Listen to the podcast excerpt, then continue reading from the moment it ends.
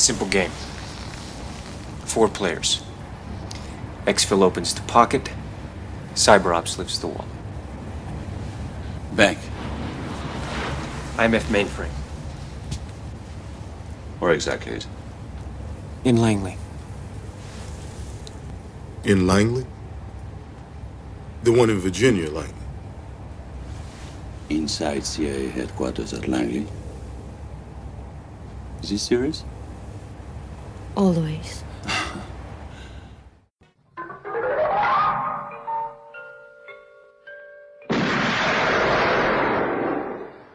Do you expect me to talk?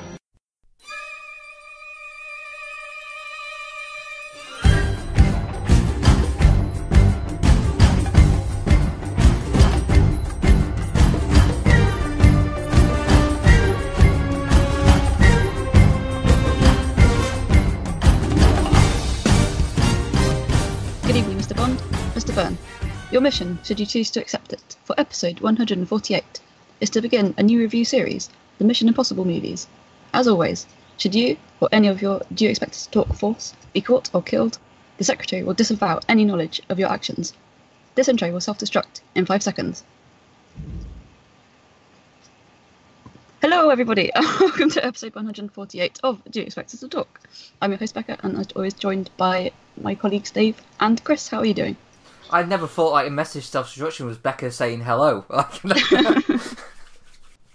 That was my Uh, silly and serious introduction. Good evening, folks. Uh, Do you know if I was caught, I'd worried about being. I'd worry about being disavowed. if I was killed, probably less Caught so. doing what I wonder. But if I was killed, less so. Shit, I've been killed. They're going to disavow me. Oh dear, what a shame. My wife's gonna kill me. oh wait, hang on.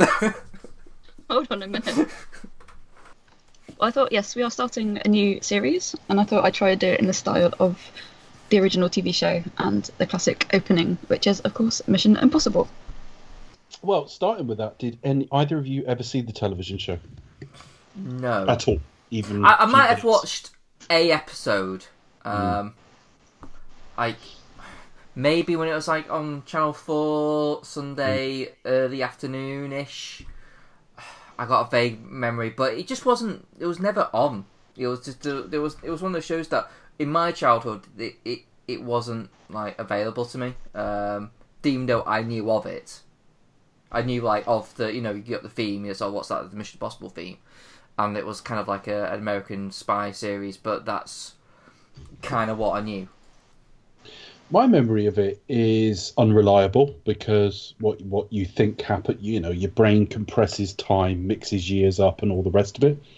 But my memory is that BBC Two sort of six p.m. slot one weekday. I can't remember which. My guess is Wednesday, because I think I went to like a youth club when I was at primary school, and then switching over to secondary school. The first year of secondary school, you could still go and I have a feeling it was that night. I think I used to watch it and then go, or come back and watch it, one of the two. But there was Star Trek, the original series, which eventually gave way to the Next Generation.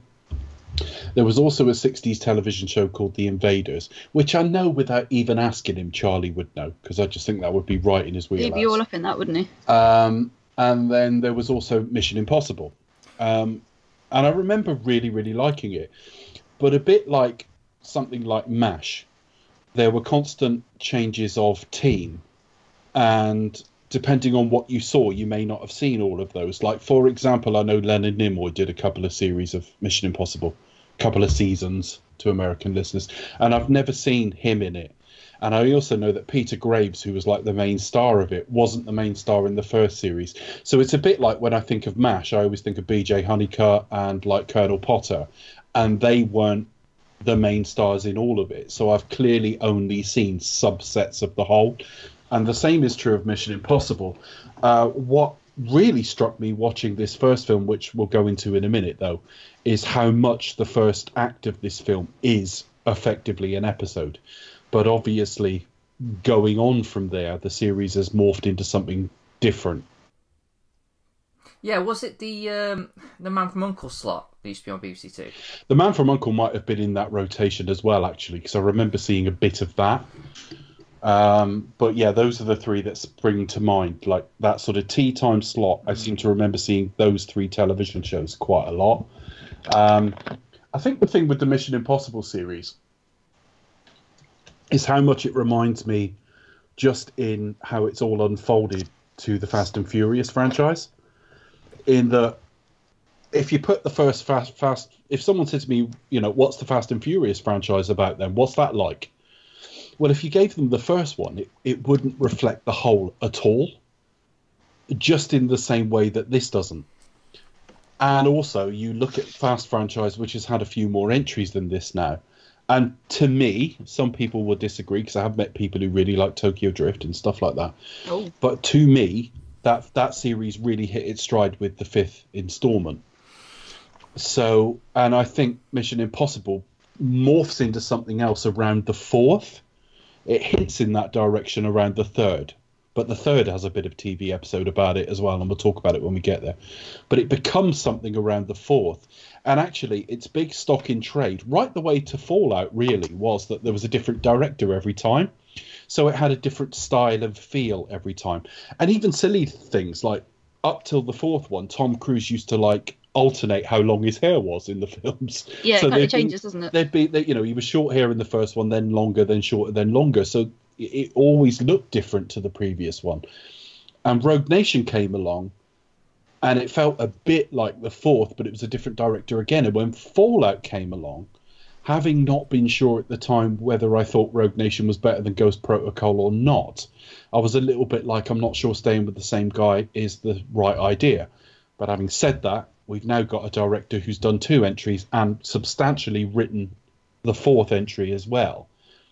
And it's morphed into something else again that I think everybody would be kind of happy with rinse and repeat from here on in. So it's it's been an odd series, and going back to the first one was was it's it's just not remotely what it became. No. It's a bit of a palate cleanser almost, isn't it? Because like knowing what you know the series as we have it now, going back to the beginning, it's kind of obviously they're going to do comparisons to, to Bond and Spawn obviously as well, but kind of yeah, going back to this one because I'd certainly not seen it. I think I, I don't. I probably wouldn't have seen it on, upon release. Um, so yeah, I'm trying to think. I missed Goldeneye at the cinema, so I might have been a little bit perhaps too young. Um, but I've seen it like on, on TV or on DVD, for example, on, on home release. Um, but I certainly haven't seen this one in eons. And because you know, watching it again, I was just like, this is completely different to how to the series as we know it today. So I, I actually remember its exact release date uh, without looking. Uh, the reason being, I, I effectively, without going into it too deeply, had two spells at university. In that, I, I finished school and got got a place at Liverpool University. I went to, and I really just wanted a year off. It, it's the thing I really wanted. I you just get to the point. All of us with like degrees or who've done long year, don't you? spells in education, you get to a point where you're just sick of exams every six months um, and I was just sick of it. And my A level year had been a stressful year for a lot of reasons, and I didn't want to go. I really didn't. But like, I, I think my family, who normally let me kind of do what I want, but they, I think they got to the point with that where they were like, if he doesn't go, he won't go. So I moved up to Liverpool and just half-assed it for a year. I wasn't kicked out. I, I could have like got through, but I got to about February and thought, I, I just don't want to be here. I need to go and do something else for a while. Um, and to cut a long story short, for various reasons, I stayed the rest of the year, even though I'd like signed out of the course. Um, I finished my year in Hawes. Uh, but the university year was slightly different at that time in that it ran into July. Um, it, the traditional universities had like two terms of 10 weeks and one of like 11 with like months off in between. And I just remember the day I finished my course, or I finished the year, was the 5th of July to 1996. And posters for this were everywhere. That was its date of release. So it was released the day I moved away the first time. I went back a year later and just sailed through, did a subtly different course, but like it was fine. But yeah, I remember this being released. I didn't get to see it because it was around a weekend of the year I was like moving because I was basically leaving that city hmm. for a little while. And I saw it probably on video, I'm guessing. And I just remember being vaguely disappointed by it. It it was fine, but it didn't do a lot. And we'll we'll talk about it obviously as we go through it. But I was just a little bit like, this is okay. I like the feel of it. I like the kind of tone and what it's trying to do, but I don't feel any connection to anyone in this. Um, I did remember the TV show because I just remember just going, well, this is not really Mission Impossible. Funnily enough, as we go into it, it kind of is this this entry, but I felt this isn't really Mission Impossible. I'm not sure what this is. Um, and then years went by, and I remember seeing an article about Tom Cruise, just generally, maybe two years later. And at that point, Tom Cruise had been a big star for about 12 to 15 years, but he had never ever done a sequel. So when there was talk of Mission Impossible 2, there was a lot of, will he do that? He's never done sequels, which is funny because he's done a few now, but he'd never done sequels. So Mission Impossible came 2 came along almost as an afterthought. It was three years later, written in a wildly different style, with Ethan completely different in look, feel, everything. And then it was six years before Mission Impossible 3, so that almost felt like let's give this another try. A little bit like we were talking off air about Men in Black, which has come out this weekend.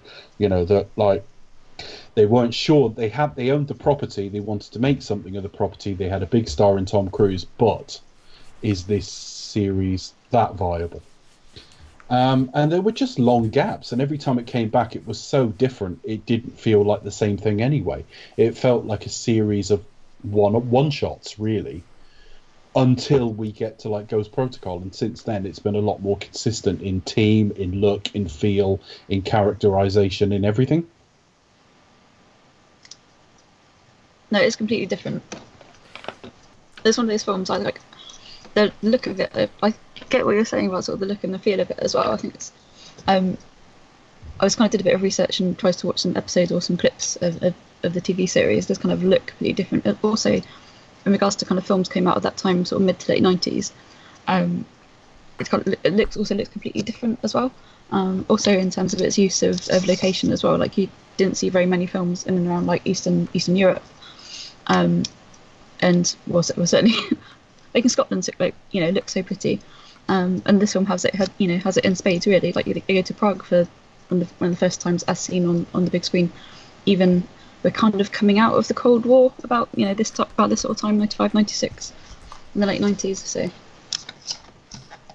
looking at it from a geographic point of view. Yeah, I mean, this is just not the series it will become. This is Brian De Palma. Now, I believe the drive behind this film was Cruise, and Paula Wagner is producing partner. Mm. Now, um, Like he needed a bit of a hit on his hands, didn't he? At, at some point, he was like, "Well, I need this in my career. Need a boost." well, I suppose he did Carlito's Way in '93, but it had been a few years since he was at his peak. He's a very more interesting filmmaker. He's more of a genre filmmaker, I think. I think Yeah, very to, much. A, yeah, genre director. You, you go to De Palma to kind of like to have that aesthetic, don't you? I mean, it doesn't strike Yeah. me as someone who's chasing a massive hit. He's not one, one of the, one of those. I mean, I think he does reasonably well, and I think he's happy with that. I think he's one of those filmmakers. Um, so I think, I mean, I, I, I, I do think back to like at, at the time, think you know maybe it wasn't perception of it wouldn't wouldn't have been the same as it would now. Let's just say like if next Mission Impossible film was to be done by Brian De Palma, it'd like, oh, that's an interesting choice. Um, but this time around, maybe it would probably seem like a bit more of an obvious. It's like, oh well, you know, De Palma, yeah, that that, that should be cool. But it's quite um, a prestige uh, cast and crew, really, haven't you? You got like De Palma at the helm, uh, with Tom Cruise. Tom Cruise, Jon Voight, Yeah, um, Vanessa Redgrave, uh, Emilio Estevez. I'm just going through the cast list. I mean, like to Um, to give it its like tone. I mean, it's like I I think uh, Dave mentioned like how it looked. I mean, I always sort of had it had that nineties um, political thriller look. Uh, and uh, well, it's funny when I was watching, I was thinking, oh, I really wish. Bond could have had a couple of, in that area, you know, you know Yeah, that, that yeah, kind of thing. I mean, I, I know, I know, like Gold, Goldeneye touched on that. Um, you know, well, well, yeah, it was fair. Gold, Goldeneye, you have Goldeneye. Um, But in terms of that sort of, you know, the firm, clear, and present danger, those type of, you know, throw throwback. The, the Tom Clancy kind of films. Yes, basically that where, where it's like it's more about like people sitting at desks and, and tension and and and playing like you know. Trying to figure out like you know what what's going on and you This know, one's more action-heavy, games. isn't it? Yeah, um, and I think this is kind of what it's like. I mean, I remember watching it at cinema. Um, what I actually saw it on my birthday, as a matter of fact, because I'm, a- I'm, a- I'm a summer child. Um, on, baby. yeah, and I, and, I, and I was a really hard an action guy. I was like really interested in seeing this because obviously I didn't know anything about Mission Impossible, but uh, the series. But I thought, oh well, you know, Tom Cruise, big, uh, you know, it's a, a big budget, um, advertised as an action film. Uh, Tom Cruise, uh, you have you know, you had that, that that shot where he's like flying off that explosion, things like that. So thought, oh, this this is this is going to be great. And I also actually really disappointed the first time round watching it as a as a as a younger child. I, mean, I forget how old I was particularly, but must have been wasn't it probably about fourteen actually.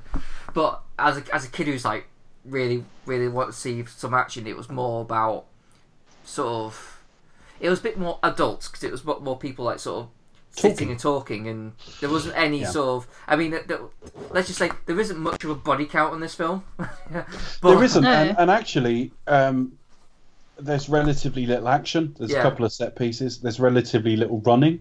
So clearly, Tom wasn't having those thoughts around that time. He, he- he did have a, Um, he did have a good like you know I that blame shot Family where Guy he's, for that. I just dissolve.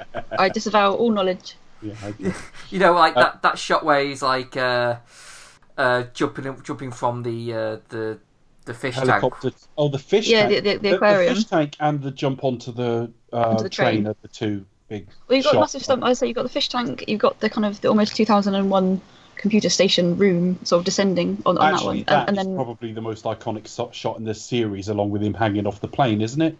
Yeah, Yeah. I, I would say I would say that in, in, yeah in this in kind of in, in the whole series, um, I think we'll, we'll go through that. I actually mention the action as well. I mean, considering the the series today is known for kind of like my impression of it is like each film that comes out, they have to kind of do. There's a bit of one-upmanship going on. They have to kind of do bigger and better, or just copy Bond, you know. Um, but for like for here, I would literally I, you can count the set set pieces on on one hand. Um, and yeah, because considering that it's kind of it's not light, but like there isn't as much as there is now. For example, there's you know three main set pieces, whereas like in you know in the recent films there would be like a car chase and a mountain climbing scene, an explosion, and this and that and the other, and it's all a bit just a bit much. when I think of this series and I think of set pieces, uh, uh, you've got to think of them in action as and as still mm-hmm. photos. Yeah. So if you think of like still photos, there's him hanging in Langley, and mm-hmm. there's probably him hanging off the side of the plane. Yep. If you think in like movement as well, you'd have him on the Burj Khalifa. But Oh, God, there yes. not there isn't a single photographic shot that you go that picture. It's a sequence, unfortunately. Yeah. Um, and I would imagine him probably on the rock climbing at the start of the second film. Yes, I, yeah, are, are they probably the the sequences we would discuss? Well, they've always Fallout probably tops them with certain things, but there's not. Yeah, I would say Fallout definitely.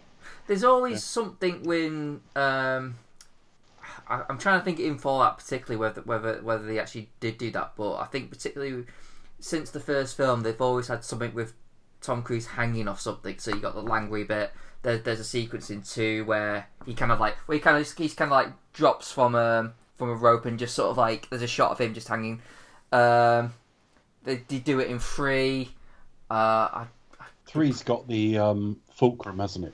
yeah. Across the buildings. yes, that's the one. Yeah. Uh, Um, yeah, it, it's very. It, it's really interesting because I mean, if we're talking about Bond, there, there's two things that stick out to me where it differs impressively. In that Bond has this horrible bloat and purge cycle every now and again.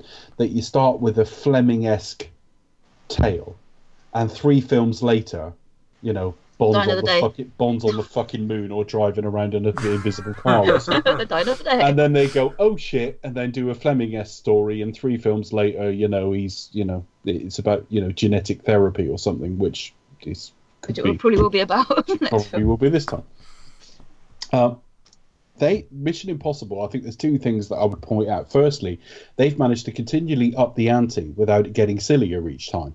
In that you can compare Fallout to like Mission Impossible three or four, and it's not stupider. It's just another bar leveling, you know, raising action sequence. It isn't necessarily bigger in in conception necessarily. It's just something else that's really impressive. So I don't feel the same bloat. Let's see where they go with the sort of back-to-back films they do it in a couple of years' time. If he does end up, you know, playing Jenga with a meteor, then uh, perhaps it is a bit, you know, perhaps it has gone that way, but it hasn't so far. I think the other thing that I would say, and this is probably a reflection of the fact that Bond had Fleming, that Bond found we found the Bond character much quicker. In that, yes, the it took four films for them to find their format, but you recognise James Bond immediately in Doctor No. And we'll talk about it as we get into this film. But Ethan Hunt in this film it has almost no defining characteristics, but those that, that he does have are nothing like the man we see now. So it did feel like a series of of standalones around a title for a very long time. It doesn't now. It, it's found its feet as a series, and it's a little bit like the Fast franchise in that regard. In that the you know Fast Five, Six, Seven, Fate of the Furious, nothing like the first film, nothing like the second film, nothing like the third film. The fourth film sort of heads towards the format we know, but it's a little bit dull. And then from five on, they just become these wild, over the top rides, and they are recognizable as part of the same thing now. And Mission Impossible has, has taken a long, long time to find its feet, but that's not to say the first film was a bad one. Yeah, I think in terms of like um, who Ethan Hunt is a character, like you know, the series managed to sort of find his feet. I think I don't know if it's by accident or in retrospect, but the character of Ethan Hunt is basically Tom Cruise. Like you know, and you, and you just look at his um, this film, like he's like the the new well, it's upstart. probably the, sorry to interrupt, but it's probably the only series apart from Jack Reacher he's ever been in where you don't just call the character Tom Cruise. That's true, actually. I would say I, I would argue the somebody. I go, well, there's Tom Cruise and, and then I'll probably name the character he's playing against. Yeah, but it's just basically Tom Cruise.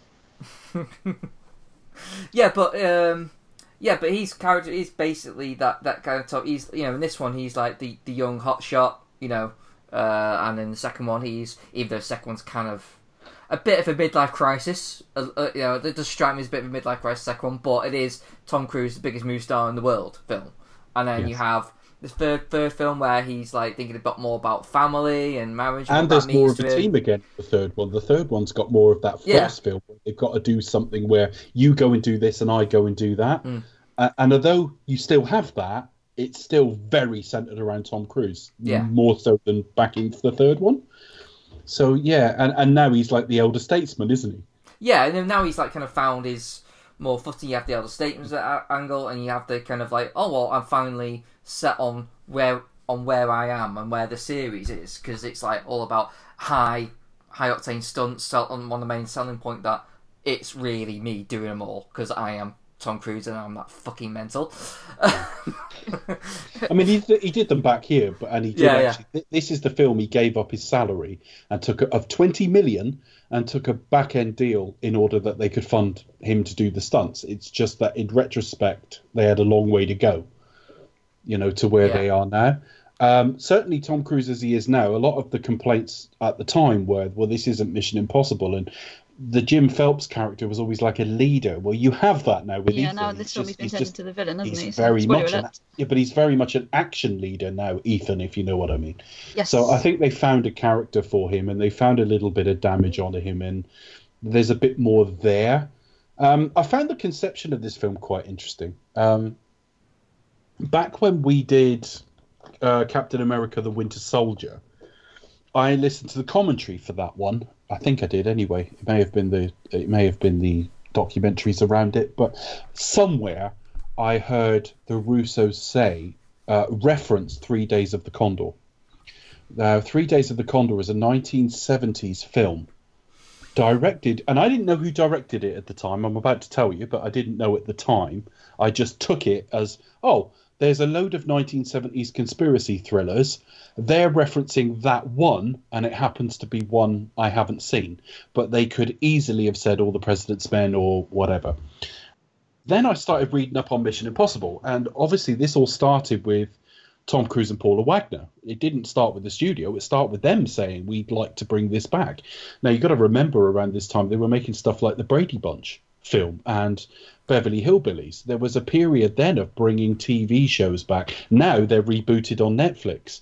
20 years later with the same cast, but back here they put them on the big screen with the name. I think there was, Um, was there this and another Paramount series that they that they acquired from um, from Lucille Ball from uh, Desilu Studios. Um, um, um, which series are you thinking of? Um, I think uh, th- there's this one and there was another Paramount series, but I can't remember what it was. Oh, okay. I do remember the Beverly Hillbillies around this time, though, year or so before, and I remember the Brady Bunch, and and it was a thing, and Mission Impossible was like ripe for it. Um, it- no doubt, had Star Trek never come back since the '60s, they'd have rebooted it around here. Oh yeah, no, definitely. So um, it was definitely. I'll probably that- uh, yeah. The, I think I just do my reading. Was it like the Untouchables or something? Trying to think of other De- Brian De Palma films. Oh, Yeah. well, yeah, Brian De not. Palma did, did make the Untouchables, yeah. But I, I remember uh, I started looking into to this film and stuff, and the first writer director they worked with was Sydney Pollack. Now that's a name that sticks out to me. He was in Eyes Wide Shut and a few, lots and lots of other things. He appeared in a couple of Woody Allen films, uh, the best of which is probably Husbands and Wives. He was really, really good in that as a sort of guy having a midlife crisis. Funny enough. Um, and so I just went back into like Sydney Pollack's filmography, just having a look because I remember him first and foremost for for, for Tootsie, which is a um, Dustin Hoffman comedy. He was in as his um, agent. In fact, if you've ever seen uh, the film this year, Can You Forgive Me? There's a sequence in that where our agent is saying to, you, to her, No one will hire you. And that seems to be taken almost from Tootsie. But I noticed Sydney Pollack's filmography had Three Days of the Condor on it. So I had a little look at that film. And it's effectively the premise of Mission Impossible. A guy's entire team's killed, and he has to stay free long enough to find out and prove what's happened and who was the mole in the camp. Mhm. So this Yeah, it's film pretty much the same, seems- isn't it? Seems to owe something to Sydney Pollack's early work on it. Yeah, I mean the premise is kind of. I mean, I funny enough, I did think of Fallout when I uh, when I saw while I was watching rewatching this Yeah. film a little bit because uh, the, A, li- little bit of Skyfall as well. Obviously, trying to capture well, obviously the, the MacGuffin of trying to capture a disc or something with the names of sensitive, Oh, of with course, sensitive I'd not information even on. thought of that. Yeah.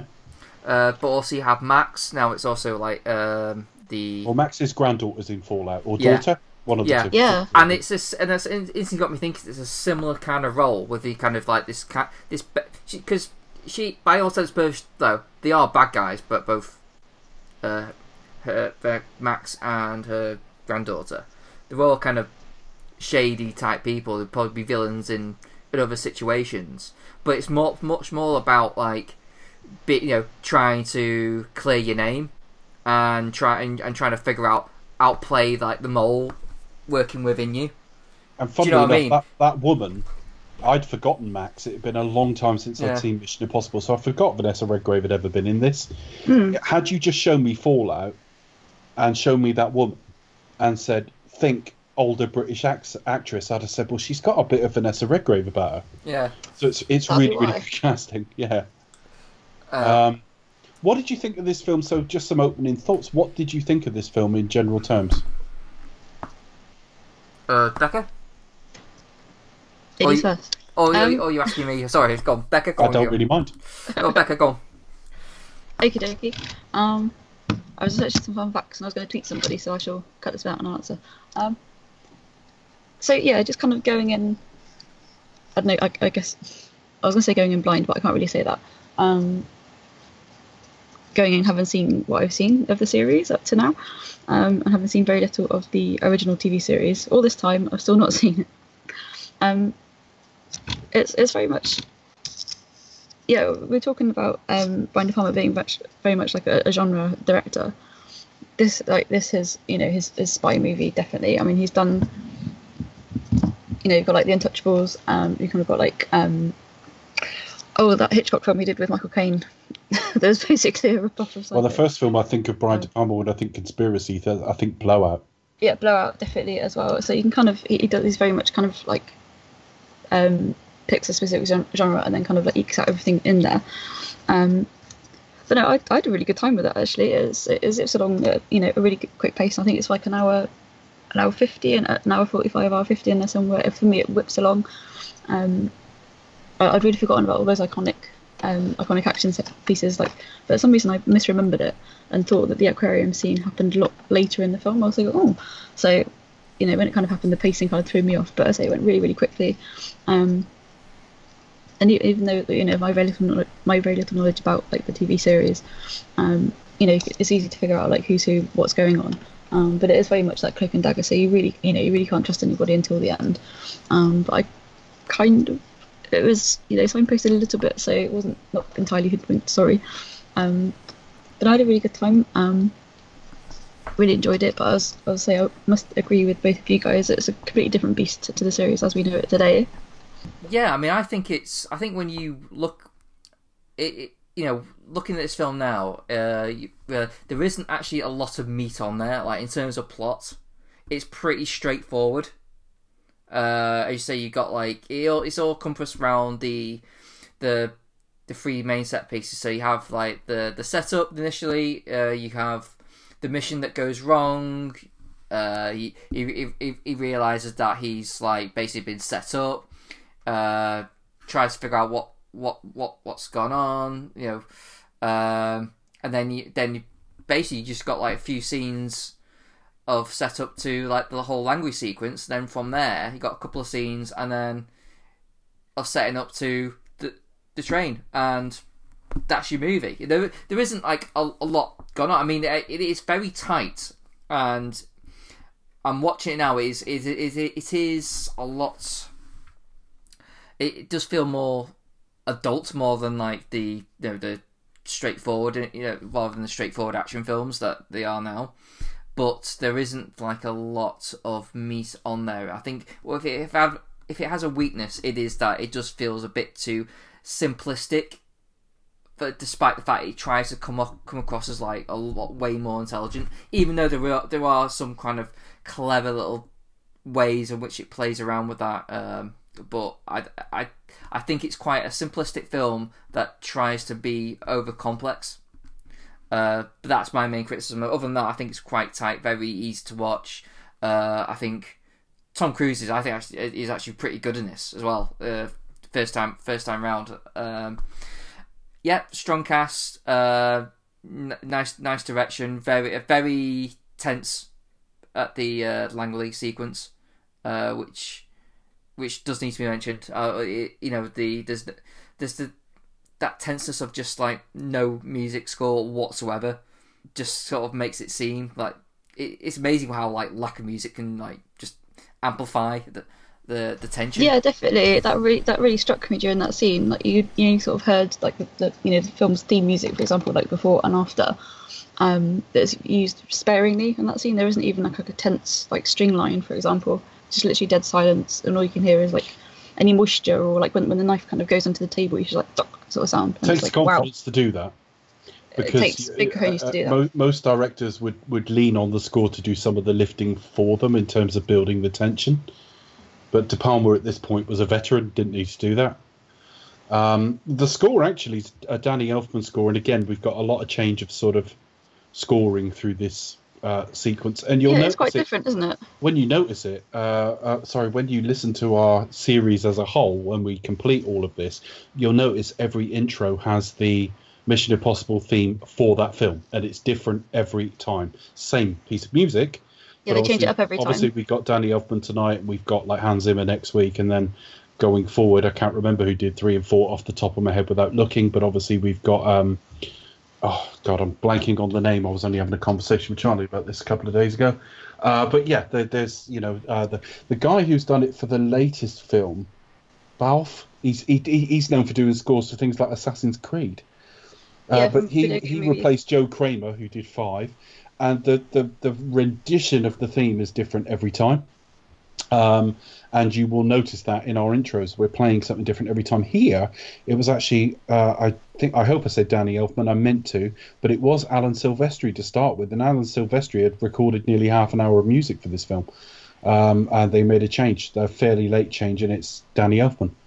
Um, doesn't really stand out either way for me. And in fact, there's a strange tension I noticed between when he's doing legacy music and when he's doing new music. and that there'll be sequences where something feels com- the music feels completely out of line with anything you imagine in your head to be Mission Impossible, and then it segues into the Mission Impossible music, and it's actually quite jarring. So I'm, I'm not sure how much I like Danny Elfman. Are you talking about um, the the train sequence where, I might- Yeah, that, late the that film was where the really that was really odd. thing, and then it suddenly segued into Mission Impossible. and It was like Yeah. two completely It's wild. two don't really go it, together. cause it goes into like this really triumphant like Yeah, sort of really that we've not heard before, and then do Yeah, in do, fact- do do. It's like what? It was a little bit like Batman, but it Danny, wasn't what are you doing? Actually, it wasn't actually his Batman scores. It reminded me of Elliot Goldenthal's Batman scores, and then it segued into Mission Impossible and felt totally different. It was a bit odd because they didn't try to use that theme. I mean, like with Batman, like um, Danny Elfman, it struck me out. It was a real surprise for me to learn it was Danny Elfman. That sounds really stupid, but it, you know what I mean. It's kind of one of those. It's not. It's not. I, I- can't quite describe it. I think the best way is probably to describe it now. They're kind of these different themes running through the film, and then somehow he manages to segue and you know to literally shoehorn in. That, you know, this is for me. I'm a big fan of Danny Elfman, but for me, I, I I'm a right philistine for saying this, but I was sort of like, well, how? You know, it, it didn't didn't compute. Unfortunately, I did find it too jarring. But for me, um, the film generally, I mean, the things that stood out to me is yes, it's completely different in tone. It's got a very 90s aesthetic to it. I don't know if that's film stock. The blacks It's are very, very, it's very, very 90s. black. It's the most 90s I- film. Um, You could I probably mean, say that about most decades though, but like you know, when we get to like um, the second film, it's like that's a very noughties film. Like into well, like, I mean, yeah, I mean, the the first, early music from Letty as 2000s. well. Yeah, I mean, all the all the '60s Bond films have a similar aesthetic. All the '80s Bond films have a similar aesthetic, and I think this has a similar. It just looks similar in film stock and, and finish to something like The Crow, even though there's a completely different aesthetic in design there. So yeah, it feels like a mid '90s film on, on that sort of era of film stock. Um, it, it's not desaturated, but it's not overly saturated with color either. The blacks are always very black. Um, there seemed to be a, a thing in that era of a lot of sort of smoke and mist and stuff like that. I don't know if that was to cover lack of budgets in a pre um, easily accessible CG era. I'm not quite sure. I was struck by how different Ethan is in this film just because we've now got Tom Cruise at 56, 57 years of age doing all these amazing stunts. And he's not denying his age, but we're, we're watching it and going, how the fuck's this man 56? And when you watch him in when you watch him in this film, he's sat in a leather jacket chewing gum and being a bit like cheeky to the boss, and it's like it, it's still like he's still basically living off effectively a bit maverick. Mm. A Yeah, he's bit, still trying to play that role, isn't he? yeah, the, the the sort of you know the sort of slightly mouthy upstart. Um, he is very good in it. Um, the decades have been kind to him. He does look different. I mean, he's a little bit thinner here, particularly in the neck, Aging well. uh, but he's aging well. Um, That's a What discussion like really on, the. It's like, well, he kind of looks the same. He hasn't aged that much. 27, 28 minutes of this film, right up until I think probably until he does end up in that restaurant, you know, where the fish tank is. Um, this feels like a television episode because I do remember you would start with, you know, I think there might might have been some pre-title setup. I can never quite remember, and then you would have the titles, and then you would have Jim Phelps getting his mission, and that would like you know self-destruct.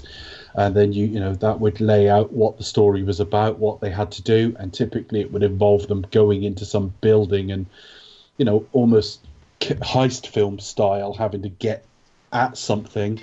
But there would be a team full of people that you would know and of course you can't know them here because it's the first film but they've made up for that by having some names here so um thinking of um what's she called kristin scott thomas yeah. Melissa Grave. thinking of no, I'm thinking Emmanuel of the Bur- team. Oh, when you'll be out, yeah. But You yeah, got uh, Ving Rhames, so he would come off like working with Tarantino. but again, that's later. I'm talking about the team that go in for the first mission. yeah. But you've got Emilio Estevez and stuff like that. So there's some names there to Yeah, but he's to, re- really big name. to Obviously, coming off the back. counteract the fact that you know you can't know these people. They're all given their particular tasks. There's normally like a table scene, if you like, where they're all sat round while they're briefed. And again, if you think of other heist films like Ocean's Eleven, there was a sequence in that where George Clooney had to describe exactly at length what they were going to do and what the things they would run into were. And then you would have this section of the film where they had to sort of go and do it. Um, and that's what the first 28 minutes or so of this film is, but obviously it finishes with it going wrong rather than right, and then it sort of morphs into something else. But to say this isn't Mission Impossible, which a lot of the stars of the original show said, and actually I can understand why the guy who played James Phelps was annoyed because it's meant to originally they tried to sell this as being in the same continuity because um, Mission Impossible did get like a new series towards the end of the 80s and this is only five or six years later. But it, it is very Mission Impossible to start with and then it becomes something else entirely. Um, I was struck by the relative lack of action and what we consider a big stunt now and what we considered a big stunt there is very different uh, in terms of actor and the danger of the actor in the fish tank is probably the most dangerous sequence because the helicopter and train thing would have been done with a bit of back projection or green screen or whatever else. That's more like the stunt in the in the fugitive or something where Richard Kimball has to jump off the train and things like that. So um, I liked it. I think what I would say is I got no insight into the characters. Now it is difficult in genre cinema. I was thinking about this with Men in Black that we know nothing about the Men in Black by design because they don't have a personal life. They don't even have a name. So, but somehow when those films are done right, which they really haven't been since the first one, you do get something of an insight into the character. Here, Ethan Hunt is just a, you know, a cipher, a a, a kind of yeah, he's just an, an avatar for the leading man. We get no insight into anybody really, and you can see hints from earlier script, uh, earlier versions of the script that I think they were going to play like the three-way love tension between Jon Voight, Emmanuelle Béart, and Tom Cruise, and it's not quite there. They try to play it a little bit at the end of the film, and it's like that's a hangover from a previous script. So it's it's there in the performance. You can see like the the sexual tension between. Um... Yes, you can. And um, but what I'm saying is, I think it was literally there earlier. Yeah. And actually, I've, it's almost hinted one of the reasons he kills his wife is, you know, he, he feels like there was something between her and Ethan, which was kind of hinted at in one scene before beforehand, but I don't think it did happen. And I mean, that, that that really jars because I think at the end he's like, "Oh, thou shalt not cover thy neighbour's wife," and then it's like, I th- and, then there's there's kind of some ten- uh, to me personally, yeah. I didn't feel any sort of tension between them, and I didn't really get the chemistry. Um, but then I, I was doing some research, and apparently there was a scene prior to the credits, and that kind of explained the love triangle, but it was yeah. cut apparently. So yeah, for me, I just fell on deaf, deaf ears, unfortunately.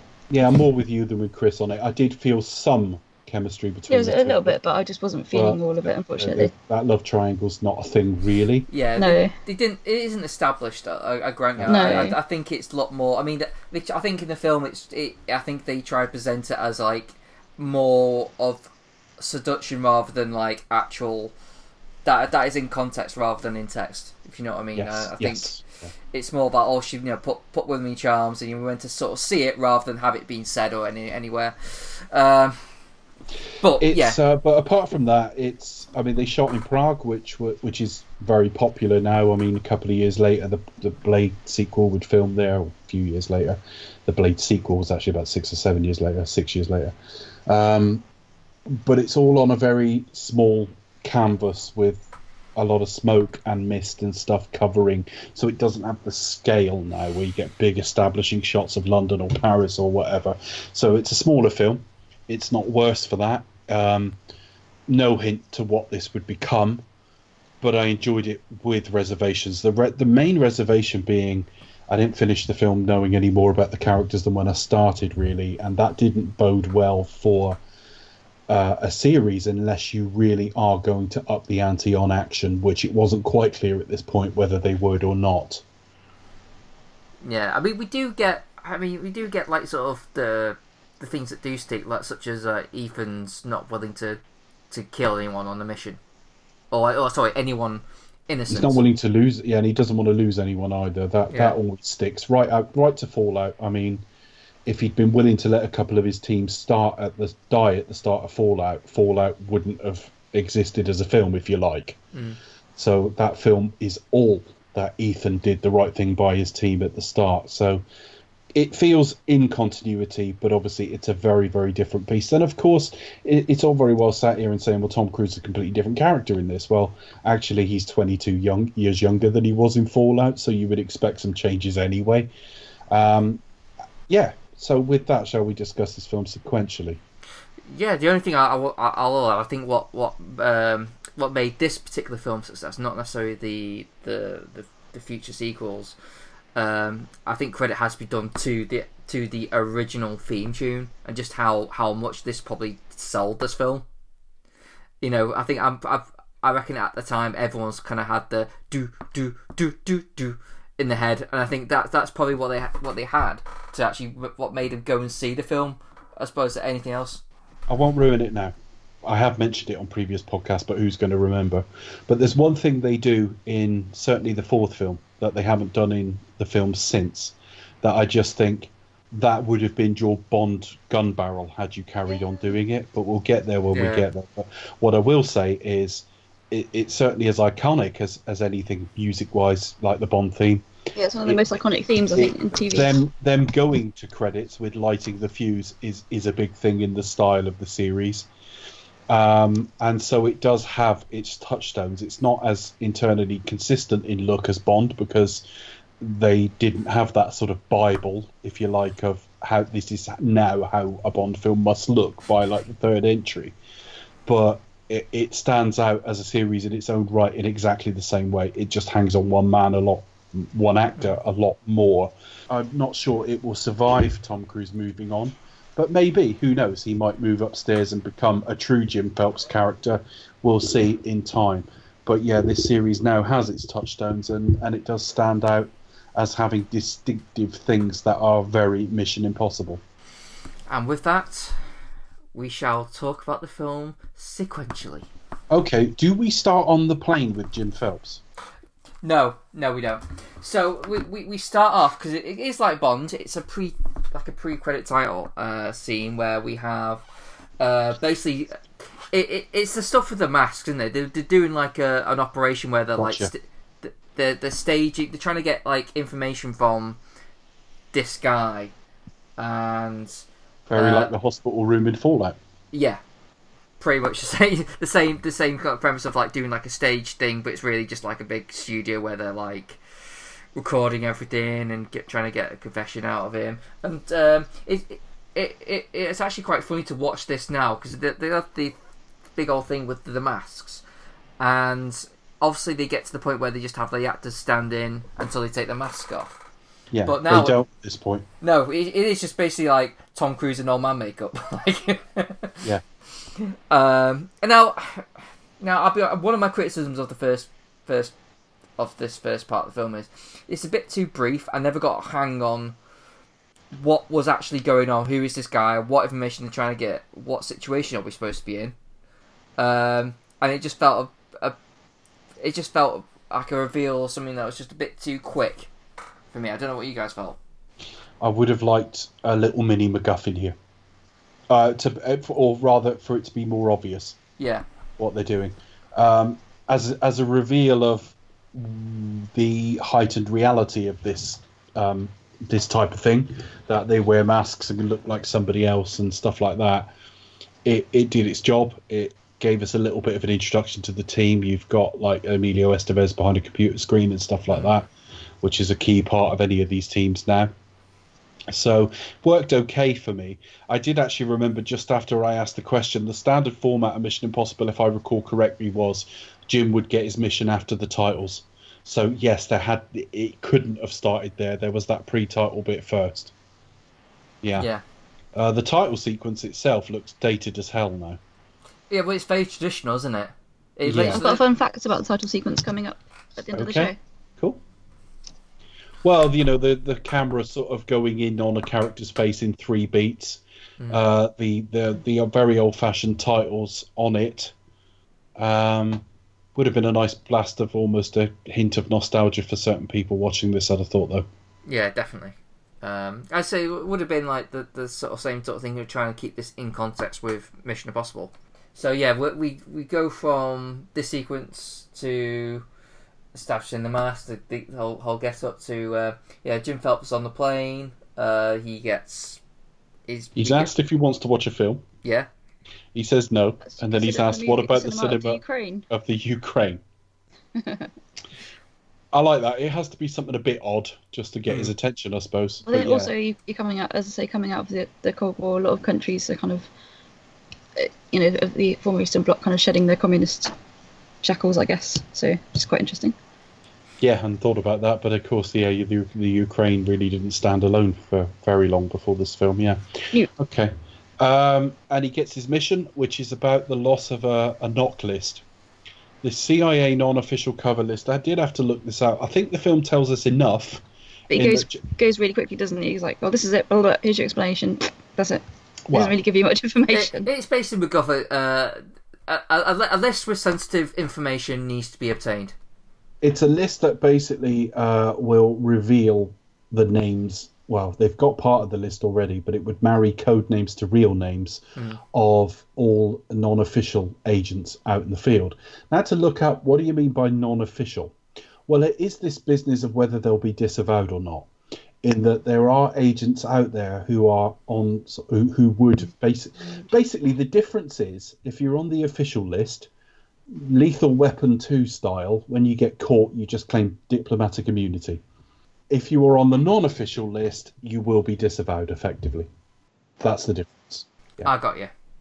so this is basically imf agents or the like. And yes obviously there is a sort of slight link to something like skyfall that names are will get out there.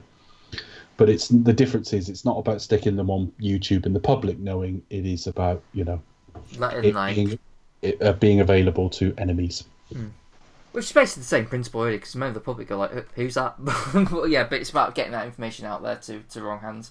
Um, so yeah, then we go straight to um, we get the, the the the gang all get together. We get the initial establishment of the team. We have Tom Cruise, Emilio compressed Estevez. TV episode. Get the team, get the team together, and explain what it is you want them to do. Yeah, Now, the team, I can't really remember character names. They are in front of me on the screen because I do have like the page up, but I'm not going to refer to it except where I need to because if they didn't stick, then it's kind of a slight flaw of the film, if you like. So um, the fact that I can't remember them, I'm not going to sort of cheat on. But you've obviously got Emilio Estevez there.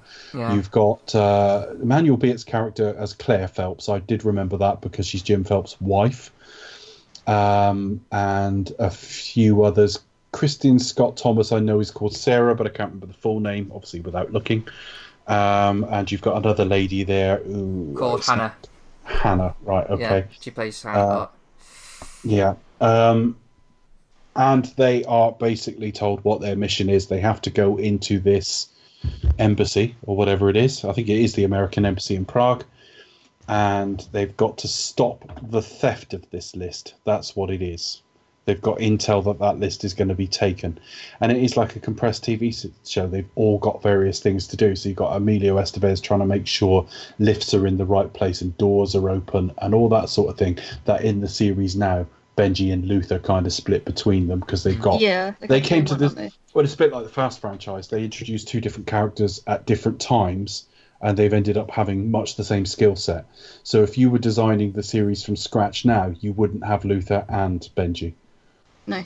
um, or you would push Benji more into the field and away from computers. But of course, they've been introduced at different times. But the uh, the version at this stage is obviously um, Emilio Estevez's character. You've got Kristin Scott Thomas playing, I don't know, the society lady or something who's got to talk to the right people and put a tracker on somebody. She actually sprays something on somebody's hair, so Yeah, he it's can sort of perfume. yeah, so he can be sort of picked up on ultraviolet or whatever that is, or heat signature, whatever that is. I think that's really clever. You know, use of gadgets and, and espionage as well. You can see a little bit of spycraft in there too. And I like what it's already establishing now is you might see sequences again later to pick up details you missed at the time. So there are various things going on in the back of shots here that we don't notice on first viewing, but we'll come back to that a bit later on when he's talking to Jim Phelps. Uh, and yeah, everything sort of slowly starts to unravel. Jack suddenly can't work something with his computer, and the lift is doing the wrong thing, and so on. Yeah, I mean, I will will say about you know what, what struck me about the, uh, the the the initial meetup with the with the plan was how how everything's all that that movie aesthetic, like we're we're all friends, we get together, oh that coffee, you know that kind of thing, like What, that- what round the table first? yeah, I thought that was really forced because you had Tom Cruise. This will have been a choice. yeah, You had him chewing gum, which obviously has a point because he's handed something a bit like gum later. But he's chewing gum, which is a bit disrespectful in formal meetings, I suppose. And he's wearing a leather jacket. And it is a bit like having a cross between Maverick and the Fonz there. and he's like, you know, doing the well, it's the and- I'm the cool kid here. yeah, that's and, yeah, exactly. Yeah. And Tom Cruise, if he's bad at one thing, he's very bad at forced laughter.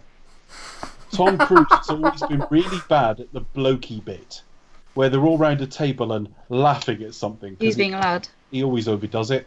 He's not very good at that.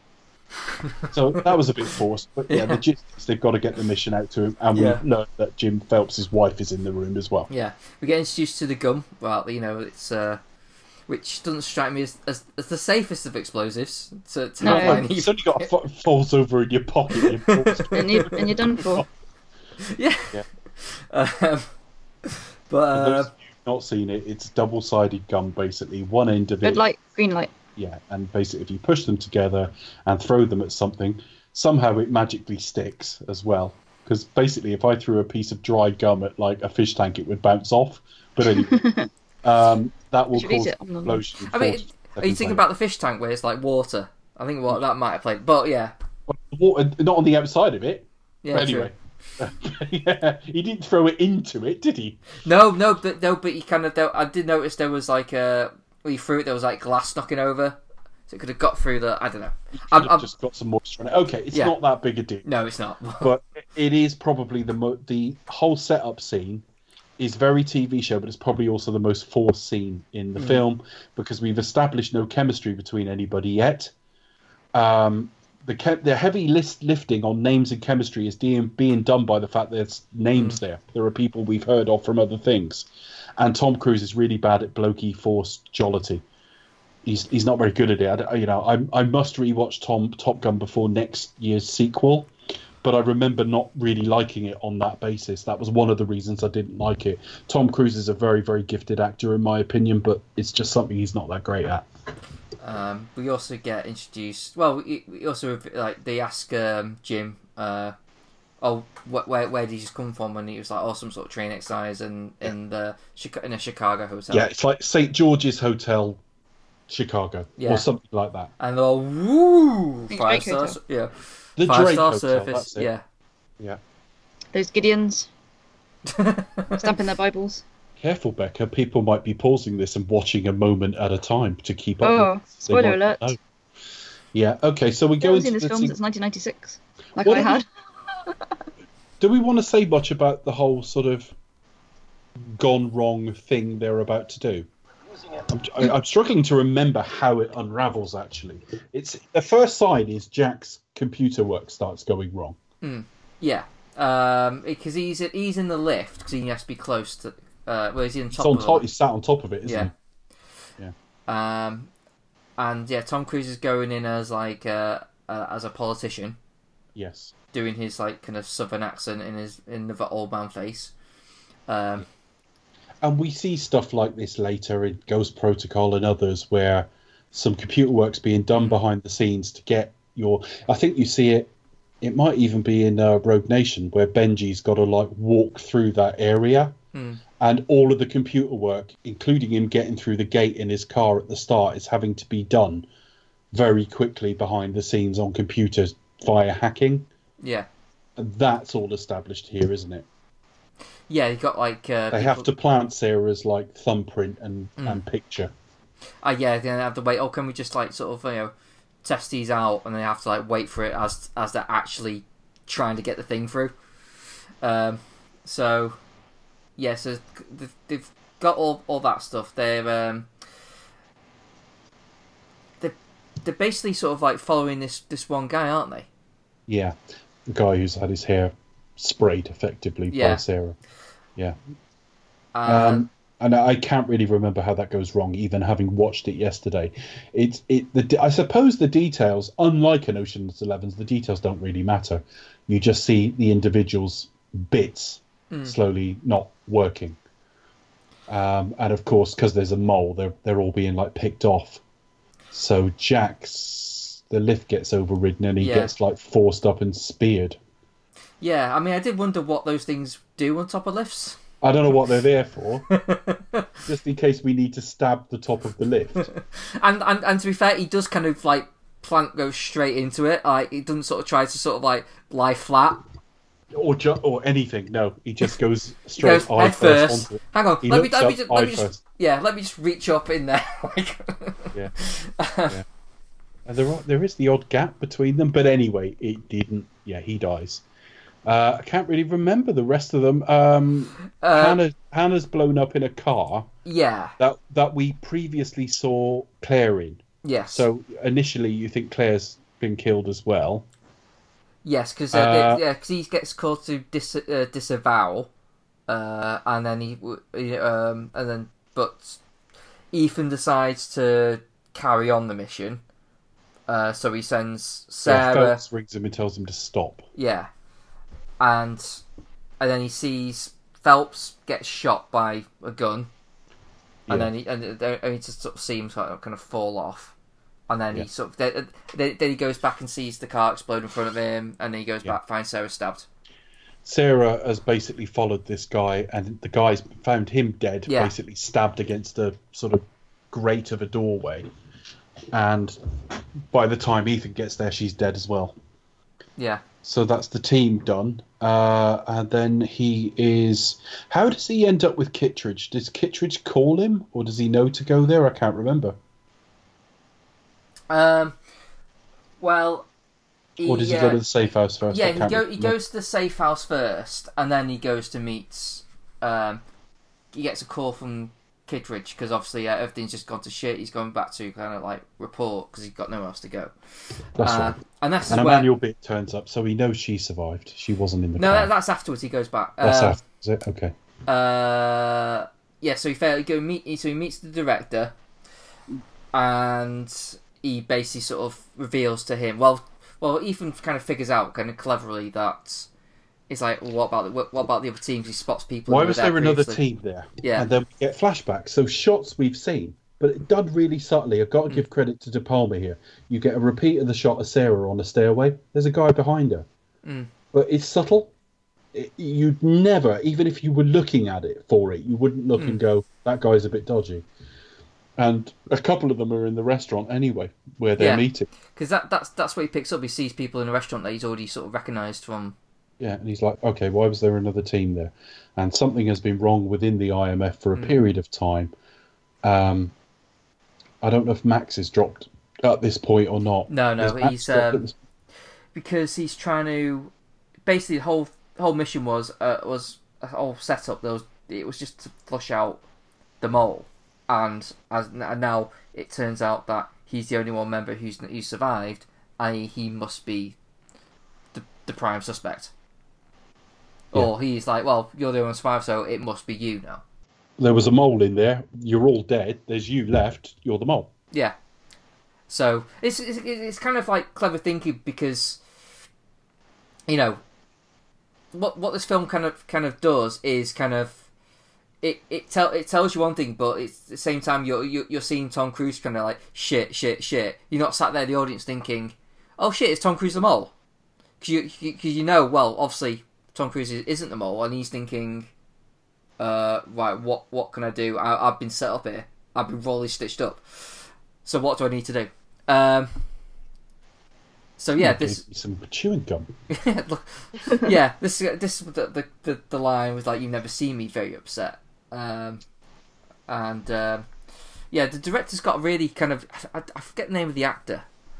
Uh, is it Henry Henry Czerny. Czerny? Czerny. Yeah, he's got that very sort of mid nineties political flair, flair kind of like aesthetic, isn't he? That kind Yes. of very. He, he wouldn't be outplaced in a in a Bourne film. Uh, no, he, he, he would be uh, running Treadstone or something. Yeah. Absolutely. I'm looking through his filmography now to see what I've seen him in, and it's not a lot. There's names I know on there. There's things I think I've seen, but yeah, uh, definitely seen the 18 film, but Oh yeah, Exorcism of Emily Rose, I think I've seen. Uh, yeah, but of course, it's 20 years on for it. I was imagining him the same age now. He's like 60, so he'd have been in his late 30s at this point. So, yeah. Um, so, yeah, he basically throws gum at this massive fish tank that's at the side of the restaurant and just runs. Yeah. Relatively little running in this film. This is the, this is the this is the dangerous stunt of the film, if you like. He 'Cause jumps he ran around and yeah, he ran- runs. yeah, he ran away from a real um, exploding fish tank, basically. Did you not think there was like excessively large amount of water for that one fish tank?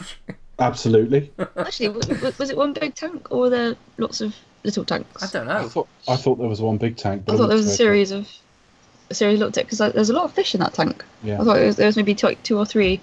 Yeah. I don't know. Yeah.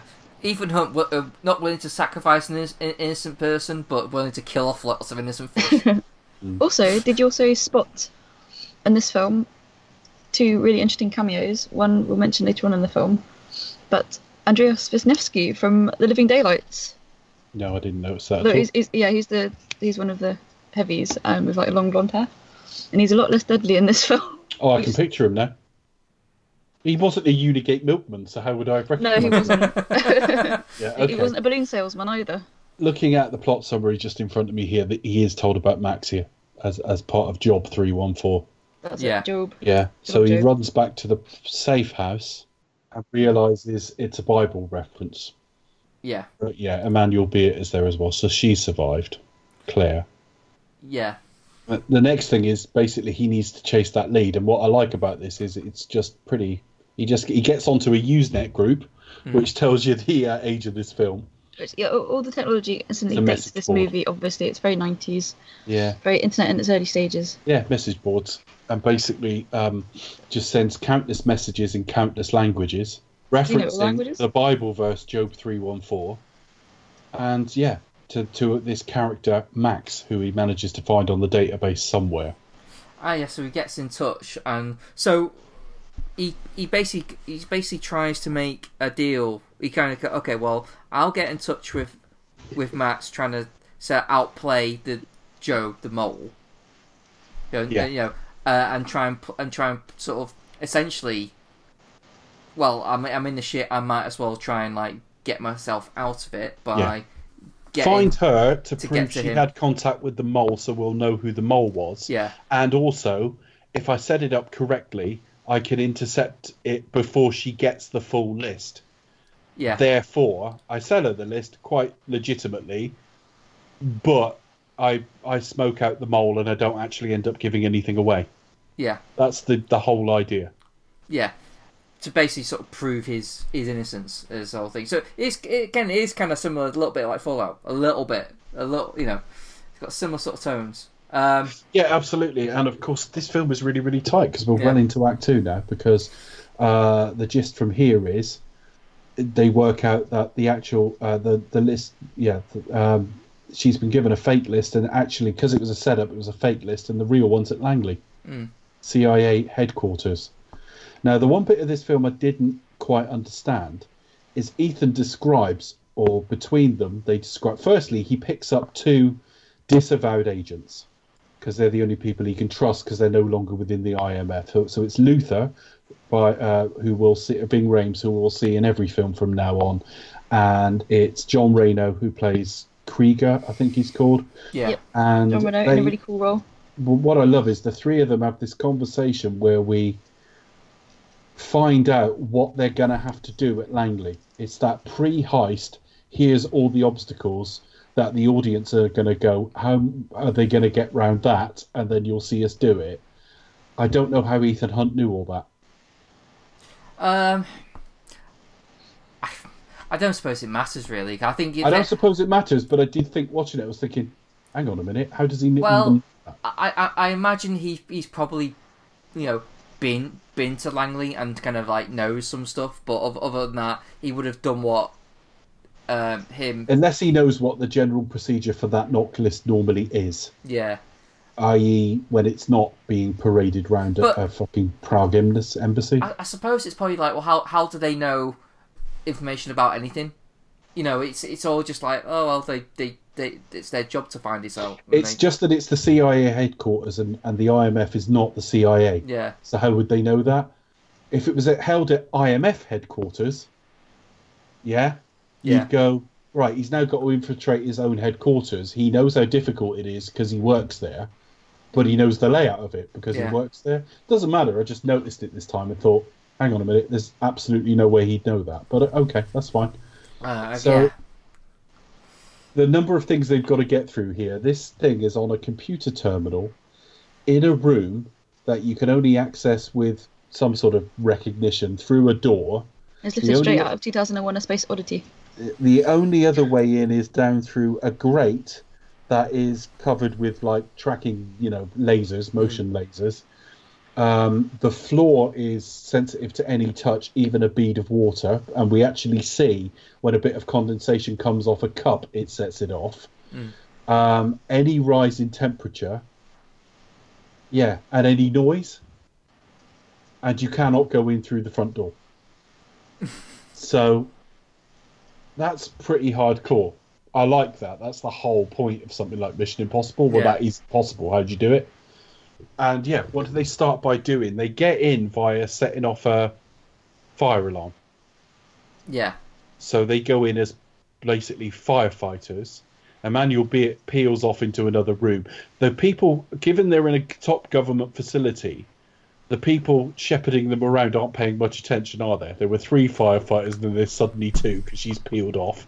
But she peels off to change into like standard CIA, you know, desk female Yeah. attire. Goes into the like the canteen with the guy who basically works in that room and puts a tracker on him and also puts something in his drink that's going to make him uh, sick. yeah. At the And same time, Jean Reno and Tom Cruise are going in via the air vents to try and get through that grate. And they put some interceptor on it to basically keep not break the signal but allow a gap through it. me- meanwhile, um, yeah, Ving Rhames is like in a van He's somewhere. tracking where that guy is and that sort of stuff. Yeah. So, um, yeah, so it's again, yeah, this this is probably like the the big centerpiece of the film. Uh, part, Yeah, and you've got to be fit to do this. I couldn't hold my body in that position for very long. Hmm. Uh, yeah, Tom Cruise is basically lowered down by Krieger, uh, and is basically to work at that terminal. Before the guy comes back, he's going to be sick. So there's lots Hmm. of things where he comes into the room and Tom Cruise has to be sort of lifted out. Yeah. He puts something on the desk that intercepts that sort of te- that you know m- monitors the temperature, and also he's sweating and he's having to catch that at some points. So loads going on here, but basically he's got to download that NOC list from that terminal. yeah, and it and it just it, it, it's just very tense. It is just a really well, really well it's a done scene. superb sequence. It's quite balletic because he has to move in the air and swing around and things like that. And Jean Reno is being bothered by like a rat. Mm. uh, where there's noise. He's struggling to hold Tom Cruise's weight anyway. So yeah, that's the bit where he gets dropped to the floor, which is the iconic shot Yeah. of him just like a couple of inches off the floor with his body held out as straight as possible. Yeah. At the same point, he's sweating, and that's about to drop to the floor. It's really, really tense. Yeah. But but obviously, the whole point is that he does manage to download that off that PC. And then get out just in the nick of time. Gets out just as the guy comes in. Just and, as he's done and it, the, the knife, yeah, Jean Reno drops the knife. That knife is relevant. yeah, That It really will- is. Pay attention. Yeah, that knife is relevant. So they Pay get out of there. 007.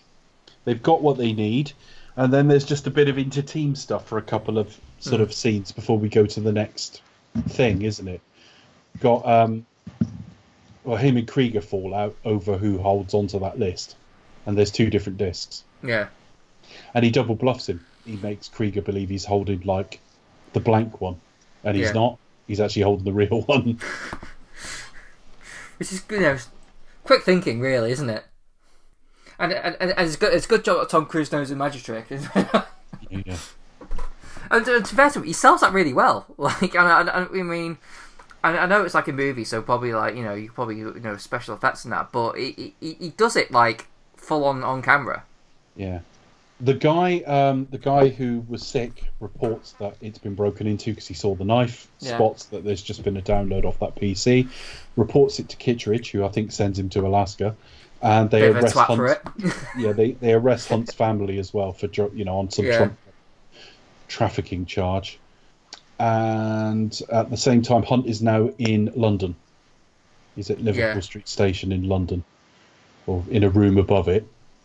Uh, they they know he's in London. He calls in, and they trace him that far, but not exact location. Mm. And he goes to make as he makes that phone call, he looks to the next uh, sort of cubicle because it's payphones, and there's Phelps. Dun, dun, dun. Dan, dan, Yeah. dan, looking Literally, dun dun dun. looking like he's just been stabbed. You know what I mean? He, Yeah. He's playing sick. yeah, he, he doesn't look very good. He's and I love the style. conversation they have. They go off for like a coffee or whatever. Mm. And during that conversation, Hunt works everything out in his mind. Yeah, he's got it all Doesn't sorted. let on. Yeah, So he's playing different things in his mind. And at one of them is actually a man you'll be possibly blowing the car up. yeah, Yeah, So that, that, that kind of he- that's left a bit open, isn't it, towards the end of the film? That's kind That's of seeded. that's never That's, why he doesn't know about her. Because he plays another scenario in his mind where Phelps comes out of the water and blows it up. yeah. So but I, I, I think one of them. though, I think really, I think it what he was right in the first one. I think He was right on the first one. but he just didn't want to believe it. It was like no, and he wasn't sure, and it could have been Phelps. That's why he has to be find out at the end of the film. Mm. That conversation, he basically works it all out. It's all to do with a Gideon stamp was the first clue, yeah, and he actually plays all the scenarios in his mind that logically Phelps could is the only person that could have done it all. Although there is one subset that might have been done by his wife. yeah, and he uh, doesn't I- let on. He doesn't let on at all. It's just no, we've got this thing. Get on the train. And you're kind of thinking like, it does Phelps know that he knows now as well? It's like, Yeah, that's kind of like, oh, who, Well, he, in he the always to moment- keep, keep book- some of those books. So like, who knows what? Who knows what? You know? It's tense Right. because you don't know, and actually, it turns out Phelps didn't know. I don't think not at that point. I think he um, kind of works it out once he's on the train. So yeah, they go to a train. They're going to go to a train to do this exchange with Max, who's then going to take that disc and upload it to her servers, basically, yeah, while she's on a train. So that's what the whole final sort of act of the film's going to be. yeah. Well, they're en route to Paris. Yeah, it's the it's the very new at that stage channel. Yeah, the Euro Tunnel, Channel Yeah. Tunnel, or Channel. Yeah, the, yeah. Again, this Uh, is such a '90s film. It is. Well, th- then Oh it God. being this new big set piece thing, it would the have been technology, like, Channel Tunnel, and also those. Mm. I, I was just really surprised. Um, like a bank of phones, like you don't see those anymore. Obviously, everyone has, has mobiles now. But it's just one of those things, like growing up, in, growing up in the '90s, sort of thing that you used to see everywhere, and you don't see now. And I do was you not like, get payphones anymore? I thought they were still around. It's still very, very occasionally. I Are guess there fewer depends of on the them, area. But I think where where is he meant to be? Is he? Is it like Victoria or somewhere? I don't think which station he's meant Liverpool to be in. Street. Liverpool Street. that was it. Street, Yeah. Um, and I, I I go to London very occasionally, but I don't go to that particular station very often. But it's like they probably don't have payphones there anymore, or certainly Oh, not no, the West. payphones. The west either takes you into Paddington or Waterloo, Mhm. and the north takes you into Euston generally. Euston, maybe that's what if Chris was going to London, yeah, because I used to live up in like the northwest, so those Yeah. are the three stations we'd be familiar with. Sure. And occasionally, when you've got to go across London or get to mainland services, you might go across to like King's Cross, St King's Cross, yeah, So yeah, Liverpool yeah. If, if you're going those from sort of, given where the three of us live in the country, although it's three different places, we wouldn't go there. No. So I don't even think I've ever been to that station. No, I think I- I've been through Euston. I've kind of I've gone through. I've been to Euston um, loads when I lived in Liverpool because I dated someone who's from around London, so we used to go down to, to there. mhm. Yeah. But I just think it's quite interesting. Uh, Again, it's another thing that marks out as being a very '90s film. Definitely, but I, I wasn't aware how many payphones there are still around, but I suppose there'd be fewer than this, wouldn't there? Mm, I would imagine. Yeah. Okay. So the next thing is they've got this whole set piece is around a, a, a train. They basically got to catch Phelps in the act uh, because Max will recognise him, so he's going to be caught in the act. Kittredge is there. Ethan needs to find out what's going on with the Claire character. And yeah, they've basically got to stop, Yeah. stop, and they've got to stop this list being uploaded to the servers, and they've got to stop Phelps getting away on Jean Reno's um, helicopter because while Cruise was working all this out, Ethan, he worked out Mm. that knife and everything else that actually Krieger was was actually involved as well. And I love how some of the thought have gone into this. So obviously they established that like Max, um, you know, is a bit is a bit anonymous. So people, you know, kind of generally assume that it's a guy when really it's it's you know Vanessa Redgrave. It's Maxine or whatever. Yeah, Yeah. so, so, so they kind of like so you have like Ving Rhames there in a suit on a with a, with a computer trying to trying to like sort of block the He's trying to block the signal, isn't he? but he sees um, uh, Ki- uh, Kittredge, and obviously they're looking for people who could potentially be Max, i.e., a guy with a laptop, and he's like, "Well, shit." Yeah, but that, don't forget, Ving Rhames at this point is a disavowed agent. yeah, as well. So th- he would immediately go, "Hang on a minute, that's Luther." Yeah, you know we so he's clearly involved. So he goes to leave and of course he leaves the phone there which will continue to block the signal but some kind commuter spots it picks it and follows him. Yeah, and of course it cuts out everyone else's phone on the way to him which means that draws kittredge's attention. It's really quite tense. It's really Yeah. well done. Um, and then yeah, you have um, yeah, you, you, you see, don't you? You see um, Phelps, or you see someone you think is Phelps. Um, Yeah. Sort of. emmanuelle béart goes to the uh, don't don't uh, you, don't you see him like put the gun together, or am I thinking that is that mis- that mistake of the film? Am I just misremembering? Because I definitely I- see like i don't know I don't know. I definitely see the guy in the Actually, trench coat. you- you're absolutely right i think but yeah they go to like the baggage car Yeah, um, and she meets obviously up with her husband and just immediately spills you know hunt knows this and this is what's going on and we've got to do that. And of course he pulls off the mask and it's ethan. Mm. so that was the first time we saw someone mimicking someone literally you know the actor standing in. Um, we'll see a lot more of that from two onwards and even the voice thing from two onwards. Um, that's it isn't it? And then ethan turns up and he goes well i and Phelps actually explains. He's like, "Yeah, that's why you're here. That that is exactly why he's called you here." Because, and Ethan says to him, "I knew about you, but I couldn't be sure about Claire." Mm. So they're both basically both moles as a husband and wife team.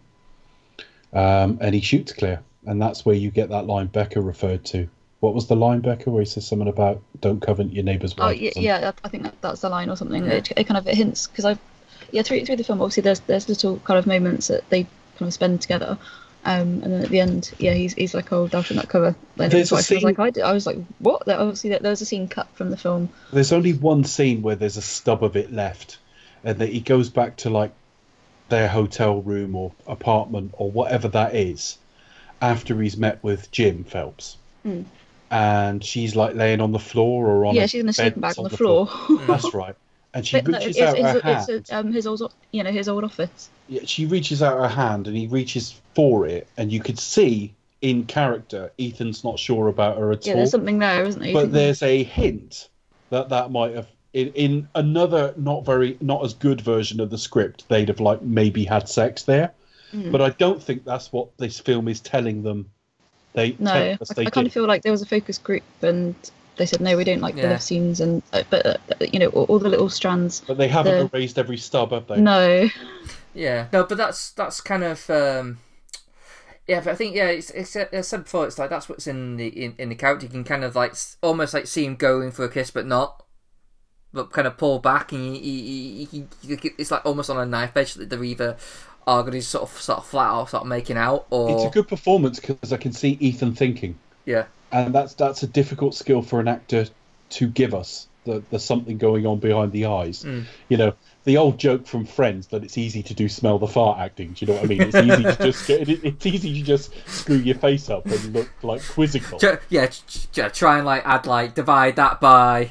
you can actually see the thought processes here so i think this is really Yeah. good but yeah the stub of some sort of three-way love tension has has has been left without any belief that that's actually what is there in the final version so you got the odd line left that you go where did that come from but he shoots his wife anyway and then he goes to make his escape can you just answer one thing that i forgot to cover i covered that ethan worked out krieger was a plant How? What gave it away? It was something about the knife.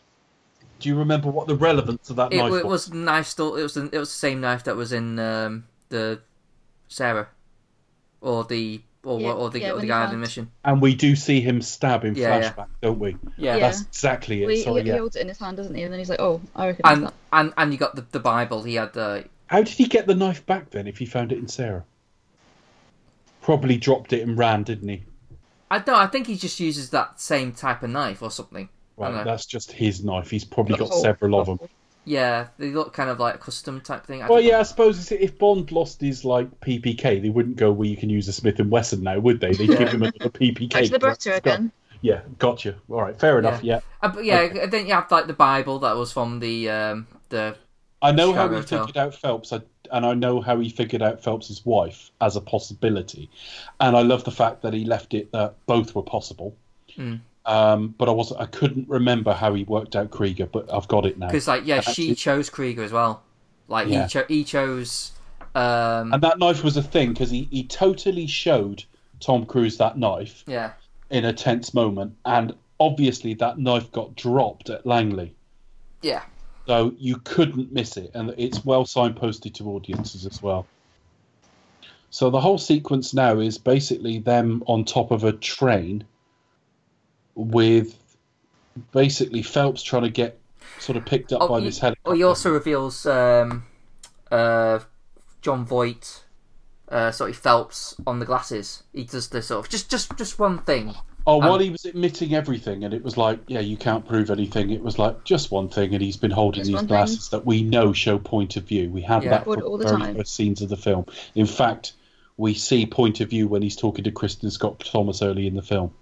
Yeah, Everything is. This is actually very tight, isn't it? yeah, We're complaining about little bits of characterization and maybe less action than we expect from this franchise now. yeah. It's a very tight film. It's I mean, a very, very tight script. yeah, I've re- I've forgotten how good it is. Um, the most similar film in the series to this from memory is three, but even that's gone the slightly more high high octane route. But um, it's a really really tight script, and again, Tom Cruise is doing a lot of fucking acrobatics on top of that. There's a lot of uh, blue screen involved. We, we can see that that can't be helped. I think that's part budgetary as much as anything, and I Got a think fun fact part, about that coming up shortly as well. I sort of think now Tom Cruise would insist to do it for real. He'd yeah, go, no, now no, I think you do would. it." I want to be on top of that Back train. then, it was like, oh, I, as long as I can do the stunt, I don't care Yeah. how we stage it. Mm. 'Cause No, they'd want to because stage I it think for real. yeah. I mean, I'm, I'm not going to possibly ruin um Becca's Tom um, fun Oh. facts. Tom Cruise, fun fact. Tom, Tom Cruise, Tom's facts. One of them is a fab fact, Right, okay. What which you would mean? be he was irrelevant to you, but never what, mind. he was played by a marionette in this film. All right, let's skip by that then. Basically, um, they the whole the whole sequence becomes effectively taking that helicopter down. Yeah, he, he attaches the helicopter to as the they're train. about to go into the tunnel as well. Yeah, Yeah. he attaches it. He, he's beaten as well. The action's very well staged for a guy I don't think is primarily an action director as well. Mm. In that, like, he's pretty much beaten, and it is a last minute. It reminded me of the bit. it- It's not as high octane in its way, but the bit in Casino Royale where at the airport the guy finds the bomb on the back of his belt. Yeah, Like just that last minute, ah, you snookered. You know the the Yeah. last minute attaching of handcuffs. It's that sort of thing. Yeah, and they're about to go into the tunnel, and actually, in most action films, that would have blown up yeah. on the entrance to the tunnel, but it doesn't. Because I, I, I did think about like how um how they let's just let's just say like you know they they kill they killed Eve they managed to kill even on you know um, Jim gets on the helicopter. What do they do now? Like, Yeah, like even if if if they, even if they got free, it's like well we're still kind of stuck in this tunnel, aren't we? yeah. imagine you can imagine it in a Bond film, couldn't you? That like Victor Chorjansky would be sat at the Chorjansky. entrance to the tunnel in Paris, and then he'd see this helicopter come out and just look at his drink. Um, you should, yeah, sort of look at the helicopter. what I look at also the wide and love look is the the train is clearly being Mon driven. Dieu. what what I love is um, the train is clearly being driven by Chief Commissioning Editor Tony Hayes Yes, it's um, David Schneider Schneider. from Alan Partridge. well, that's well, it. he's, he's, he's is he driving or is he just kind of like commentating for- uh, in the, in the back? Yeah, he's a... Yeah, he's, he's comedy Englishman. Oh, Again, it's very, it's very much Skyfall that this film was very much influenced. He's in a hurry. he's in a hurry to go home. Have a dinner or whatever the line is. Uh, yeah, so it it it it, it, it it's pretty much um, straightforward. So they're, they're in the they're in the he's got the helicopter on the um, in in the tunnel. He tries to kill Ethan Hunt while um, uh, Phelps has managed to get on. So he tries to kill him with the propeller blade, but obviously the narrow narrow nature of the tunnel just sort of knocks him. So he kind of has to realign himself, and he he decides to jump on the pla- on the uh, on the helicopter as well and uh, use his uh, is not in any way dangerous uh, chewing gum. Superb. Yeah. How much, how much of this did he get? I thought you Red light. Yeah, that, that's that's one of the bit where the score goes really like sort of really joining and really kind of like, oh, really that's really forced and kind of, you know, it it reminded me and it's and I, sh- I shared this with Dave last week. We are talking a little bit, it and I'm I'm referring to not even the second film, but like a skit, a funny skit used based on the second film. We had like uh, Ben Stiller and that, and it just felt like there was a moment where it should have just like turned to the screen and said, "Now this mission's going to get a whole lot more impossible." that's I, um, that's what it felt like. I was reading around today uh, on the film, but I was also looking for little things to post on social media. You know, be it a Yeah. picture or, you know, a trailer or whatever else. And I found that sketch and I watched it, and I was just Oh. about to post it, and then I thought, hang on a minute, it's got John Woo in it. It's got it's. Let's post it next week. So in Yeah, the build that's up to. Mission Impossible, after we record Mission Impossible two, Yeah. I will post that in the build up to that. So yeah, if you're hearing this. Uh, sometime after you're hearing this, we'll post that sketch. It's it's pretty good. It's it's Ben Stiller on the set of Mission Impossible 2 as Tom Cruise's stuntman, with Oh, the same sort of hair on and a little bit of fake tan and stuff. Um, and he's done like 14 films with him. And I mean, I didn't watch the whole thing, but it will start with him working with like another stuntman, and they're planning things out. And he's going, Tom totally wouldn't do that. And then Tom turns up and he's up for it, and he's like, See, I told you. And it, it's a totally ingratiating stuntman figure yeah, um, it's okay, but there is a reaction shot at one point where like it's John Woo, so it's it's all in the build up to Mission Impossible 2, so we'll post it then. but yeah, there was, there was and then yeah, so he, he you know blows up. We see Phelps get crushed on the rail Yeah, quite brutally. that thing with Tom Cruise going right to his neck is really tense Yeah, because That is really tense. the whole thing blows up, and I just love the fact. There's a bit of uh, this is quite a stretch to fans of the series. I'm about to say, I um, admit, but there, for a moment there was something a bit Indiana Jones about this, just because Indiana Jones will find himself in a situation and go, "Oh shit," and he hasn't even thought about the thing he's just got to deal Yeah. with, and it's a bit like that. He, the plans, it, the plan's gone off. I mean, he has been making it up as he's gone along, but as it's been the going along, seat of his there's yeah. Suddenly, the, the the helicopter blows up, and you can see him suddenly go, "Oh," and you know, like I hadn't thought of that. And it comes towards him, and the blade finishes so close to his throat that actually even the health and safety around that on set must have been really tight. Because if Tom Cruise had leant forward to look at it, literally like leant his head Hmm. forward as a reaction shot, he could have done himself serious damage. Well, there's um there's a bit in there too, which with with with a knife. And I can't remember two very well, so Yeah, I'm the- going in a bit blind to that now.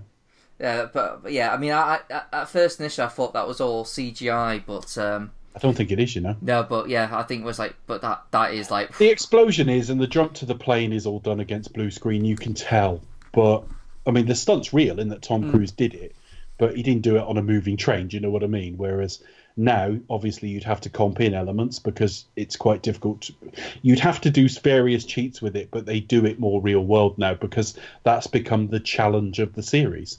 They come up with an idea and then they spend that year or whatever in pre-production trying to figure out how to do it. Back then they just went this is the way to do it. And mm. tom cruise said great can i do it? Now tom cruise would be involved in designing it. Yeah, and they try to do something real with a real train and a real helicopter there is a real train and a real helicopter here but those key money shots are clearly done against blue screen But that's it, basically, isn't it? Max gets uh, sort of accosted by Chris Kittridge, and there's just that hint that she'll get herself out of this. Is there anything I can do for you? Surely I must have something you want. Yeah, this kind of. Well, how about we leave the courts out of this? We're like, okay, and it's kind of like, yeah, well, yeah, She'll be fine. And it's almost like Ethan kind of figured out she'd be fine. And then I think you get them all meeting in a bar outside, like a beer garden. yeah, That reminds me of Mission Impossible 4 at the very end. Yes, yeah, we see um, that again, don't we? where they all meet, you know, round a table and he hands out their a phones pub. at the end of Ghost Protocol. So you can see, bit, even though they're all very different, you can see little bits of form formula sort of forming. Yeah. isn't the Cranberries playing in the background? I Probably. I, I just got because it's like it felt. I, I mean, I I would have thought logic would dictate that they're- they're in Paris, but I, I felt like a very Irish vibe for some reason. no, they're in London, aren't they? Yeah, oh no, in I suppose if they well, it depends whether they'd stayed on the Yeah. train or the train had to stop or. You know, it's a bit like Skyfall, where the back of the train gets ripped off and the train carries on happily. yeah, Surely you stop. An emergency has just happened. An act of Yeah, exactly. terrorism, in fact. I, I was always amazed by how the that chopper could fit in the tunnel. But never mind, that's just me. I- have been through the Channel Tunnel once, but I can't honestly remember whether you can get any sense for the size of it. No, I, was say I've, I've been on the on the Eurostar from um from London to uh, to Paris, obviously. Um, but yeah, likewise. But it was, it was good fun though. Yeah, so that's about it. And then there's just like the tease of a not the tease of a sequel, but the tease of an ongoing adventure. he's on a flight, ex- shot exactly as the Jim Phelps one, to the, to the degree Incident film that of the Caribbean. they probably shot it. I don't even know if it's the same woman. It could be. Um, Is it not because it's on a BA flight? Is it not um Roger Moore's daughter handing you oh, a, well, a cocktail? Yeah, I wonder if they shot that the same day as they shot probably. Jon Voight's, and literally he stepped out and Tom Cruise stepped in, and they did the two. That would make sense. You could do them both in the morning, couldn't you? Mm. So yeah, he's he's offered uh, the cinema of the Caribbean, and then it goes straight to credits. Yeah, and we have the the the remix version of the. Uh, Which is so nineties. I was so nineties. So- Oh my life. d- d- done by based- half of U2, the half that no one really. Uh, the, the other half was the other half. To was be honest, writing. the only way this could have been Well, well the other half did, More- did Goldeneye. It's Goldeneye. this could have only been more nineties if Jennifer Aniston had presented it and like Will Smith had rapped over the top of it. yeah, Dear, oh dear. O- Obviously, you know, with this, with the considering how they they how they treated the character of Jim Phelps, it's such a shame that we didn't see any of the original cast. Like, there's no Martin Landau, there's no Barbara Bain. and, and make them all Nimoy bad guys as well. up. Yeah. Well, yeah. Apart from that, definitely. Let's make them all the It depends how you do it. I mean, I know it was a comedy, but there was a bit at the end of that Ben Stiller, talking to Ben Stiller, when they did Starsky and Hutch. There was a bit at that at the end of that film where they met the original Starsky and Hutch, and it was Oh, yeah. cringe making. Oh. It, it's really cringe making if you have a really nodding and winking kind of cameo. yeah, it's obvious, it's a bit like. Um, but I don't know how you do it in a non-obvious way. I'm not against the idea in theory, but I don't know how you do it. Um, yeah, okay. I suppose. I suppose there would have been ways, but um, I mean, final thoughts from me, just very quickly. All I'm all I'm going to point to is two things really. Firstly, two or three things really. Firstly, um, the script is much much tighter than I remember, and as you go through it scene by scene, you just go, well, that leads on to this, and then that leads on to that, and you think there's no wasted time in this film at all. No, it all. really does zip along, doesn't it? Um, you could have put more in there. It is a little thin in its way, but it's very, very efficient. There's little character work, really. I don't know anything about Ethan at the end of the film that I didn't know about at the start, except some elements of essential character, I suppose, in that he won't sacrifice team and that sort of thing. But that's about it. That's just Lantern Jaw hero stuff, though, really. Um, what did surprise me, reminding myself of the TV series and its format, is this is for all the well, you've taken the name Mission Impossible, but this isn't Mission Impossible. Actually, it is for about half an hour, and then it sort of starts striking out on its own. But um, really strong stuff. It, it surprises me. It took you know four years to a sequel and six years to a third. This didn't become a going concern of a series until maybe Ghost Protocol. Really, it was always there to dip back into, but now they do films with an eye on the next one. Um, you know, it was four years after Ghost Protocol, which was getting a bit shorter, and then it was three, and now it's going to be like two back to back. So I'm surprised this didn't prompt something else quicker. But yeah, perfectly good. It, it lacks a little bit of levity, lacks a little bit of scale, but really tight, really well done, and just a really distinctive entry in the series. Um, there's not another one that feels exactly like this, although three has elements. That's all I want to say, really. Yeah, Becca. Yeah, I can't really add much more to that. Really, I'd say it kind of it zips along. Um, I think probably there are some aspects of of the script where it kind of drops a little bit. It does become a little bit sort of basic. It's very much on the nose. Um, yeah, I mean, the, the three kind of big set pieces in this film don't disappoint, and they certainly set up, you know, for the series what we come to expect: spectacular stunts, um, incredibly eye-popping set pieces, um, and yeah, it's, it's one of those films. This series, luckily for us, well, I, I think anyway, series that improves as we go on. Um, but this is this is you know it's very much the first movie in the series, and, and by no means the worst. Um, I had a really good time. Thoroughly enjoyed it. Yeah, I think it's just a very tight '90s um, thriller. Really, uh, it's it, I think it's quite faithful to the to the to the TV show, while adding its own, uh, its, its own spin and um, and starting something new. Uh, Tom Cruise is great, um, and I uh, yeah, I think the only thing I think it may be just a bit too simplistic, but you know, for its faults, it could have it could have beefed out some character work. May maybe just have like a another action beat in there just to keep things up. But other than that, I think it's a pretty solid solid film. In all fairness, I just come Uh, across if- an old um, Oh, I'm sorry. Rod- Rod- Rodrigo review. Just basically, um, first Mis- well, actually looking at looking ahead to, to next week's Mission Impossible Two show. Says, oh, the first Mission Impossible movie had a plot no one understood. Mission Impossible Two had a plot you don't need to understand. So if you thought this film's plot was confusing, next week, oh my god, different kettle of fish. yeah, they, they, they clearly like would have heard my 14, 15 year olds uh, critiques of like, I want more shooting and stuff. I go, okay. Yeah, literally. yeah, here you are. no, I'm looking forward to reviewing next week's film. And we haven't spoken about Robert Towne either. I can't believe you haven't mentioned him. Yeah, Robert Towne. Uh, I did mean to mention it. Uh, sort of at the story stage because the, the oh no, sorry, screenplay stage. It's him and David Koepp. Uh, David Koepp is known for lots of genre stuff, like some of the Spider-Man stuff. That last He's, Indiana he's Jones film the he did. now. What's happened to him? He did direct Ghost Town, that film with Ricky Gervais years ago as well, um, which I didn't mind actually. Quite liked it, but yeah, I haven't seen much of him. But the story was him. He was kind of like ev- everywhere or behind the, Town the of really high class genre films. Um, Robert Towne is, I mean, knocking on in age now. He's well into his 80s, but I suspect the film he'll be best remembered for is um, uh, Chinatown. Victoria. No, Oh, no. Chinatown. Chinatown's the, the film we'd be remembered Yeah, definitely He did- either of those He two. did some uncredited work on Godfather. Uh, there's a scene with Vito and Michael in a garden late in that film, not long before Vito dies. That was written by Robert Towne. But other stuff like uh, he did some work on the Parallax View. He did some work on Marathon Man because he was a script doctor for years. He'd come in and fix things. Um, he had worked on uh, Tom Cruise product in the past, Days of Thunder, The Firm. Uh, but yeah, the film he'll be remembered for is Chinatown, which has an outstanding script, to be fair. But that's all I know about this film. I don't know about you, Chris.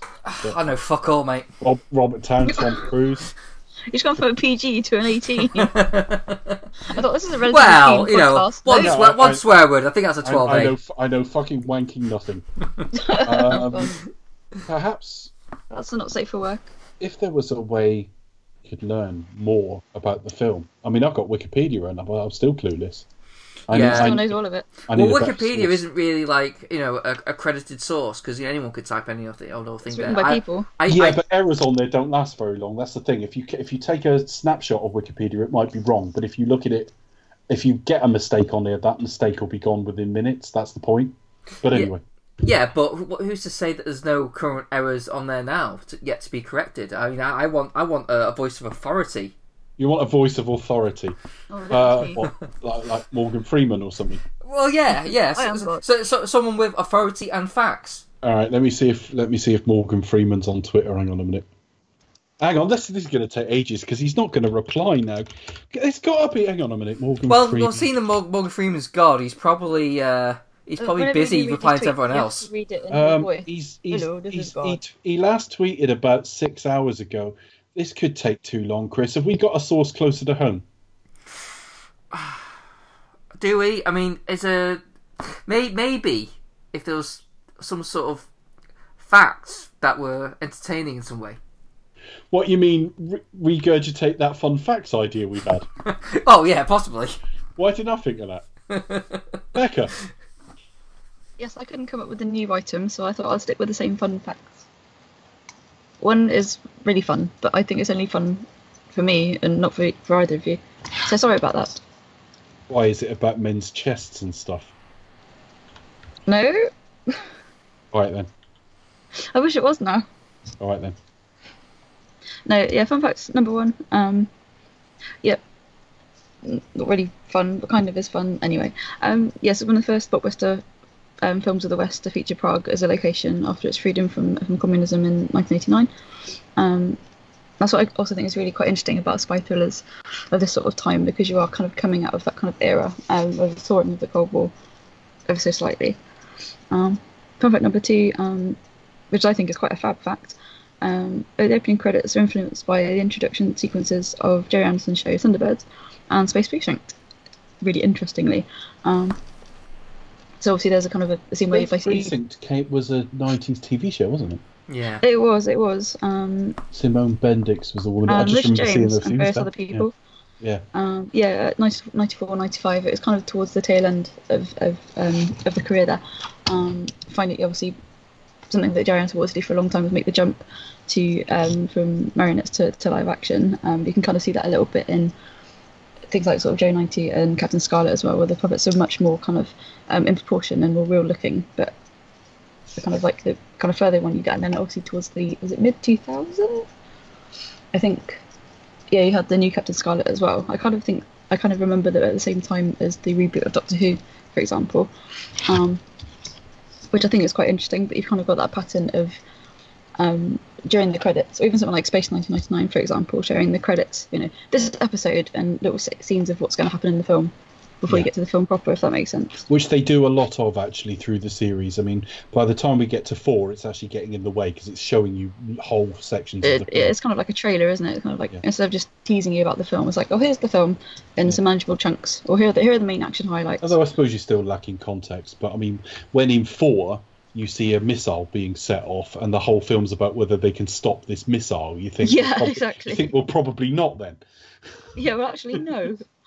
All right, We'll sorry, carry, carry on. No, I think that's quite interesting. It's a very kind of 60s thing, considering this film is very much 60s, 70s, mo- you know, 70s, see, you know, TV series.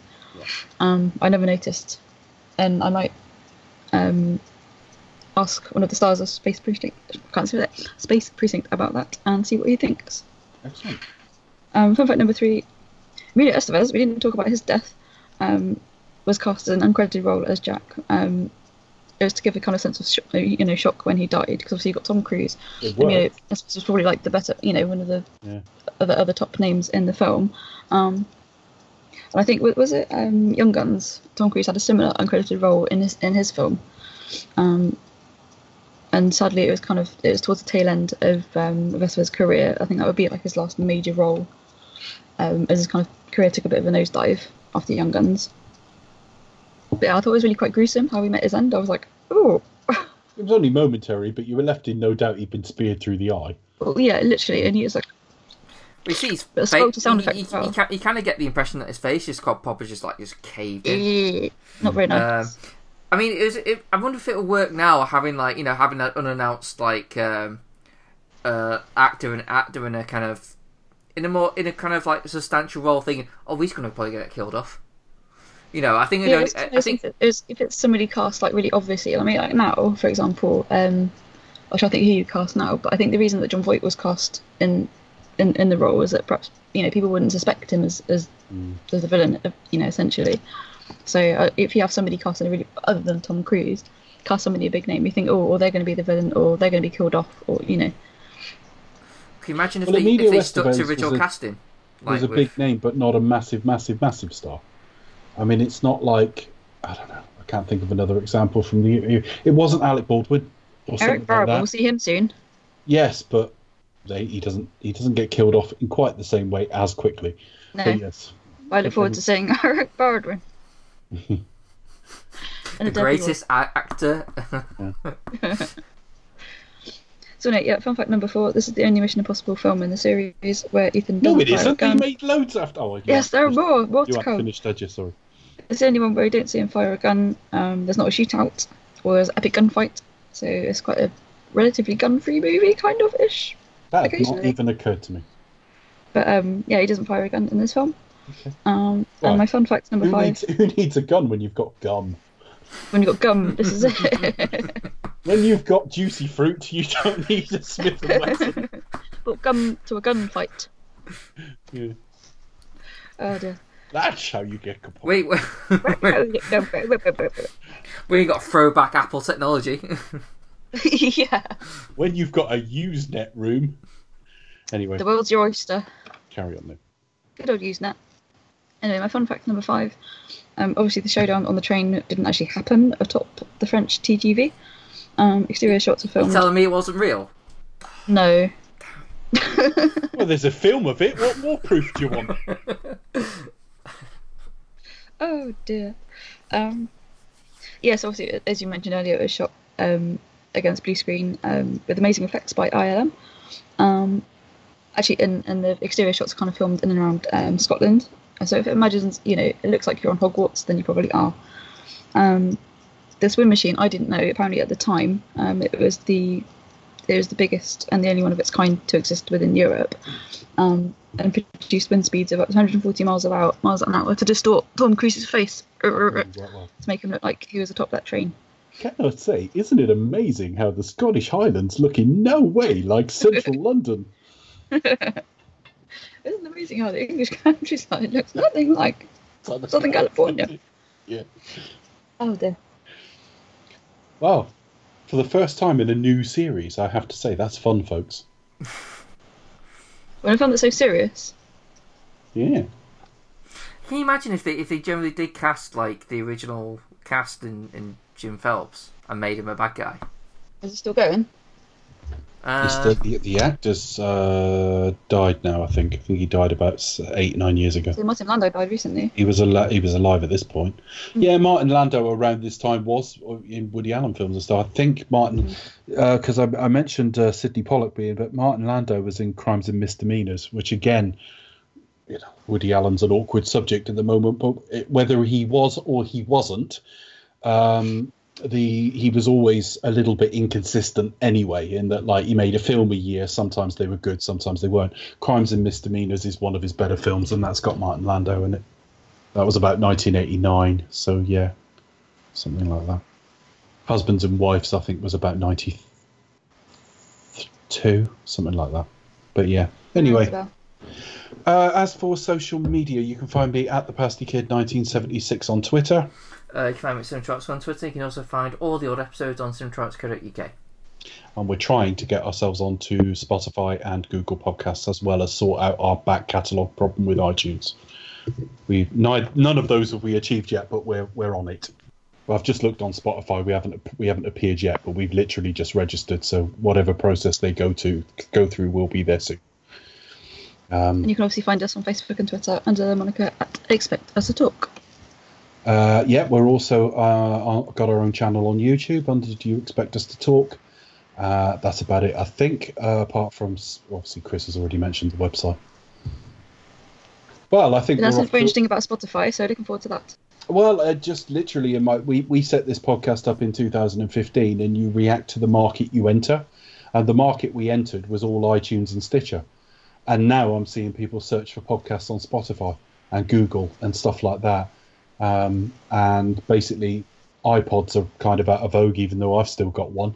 So if you don't I have, don't know, out of Vogue years ago. well, I've still got an iPod Touch. I've got both because of the size of Yeah, my I've still got catalogue. mine. Yeah, but that's because of the size old. of my music catalogue. I kind of need one. But um, in fact, it's nearly full.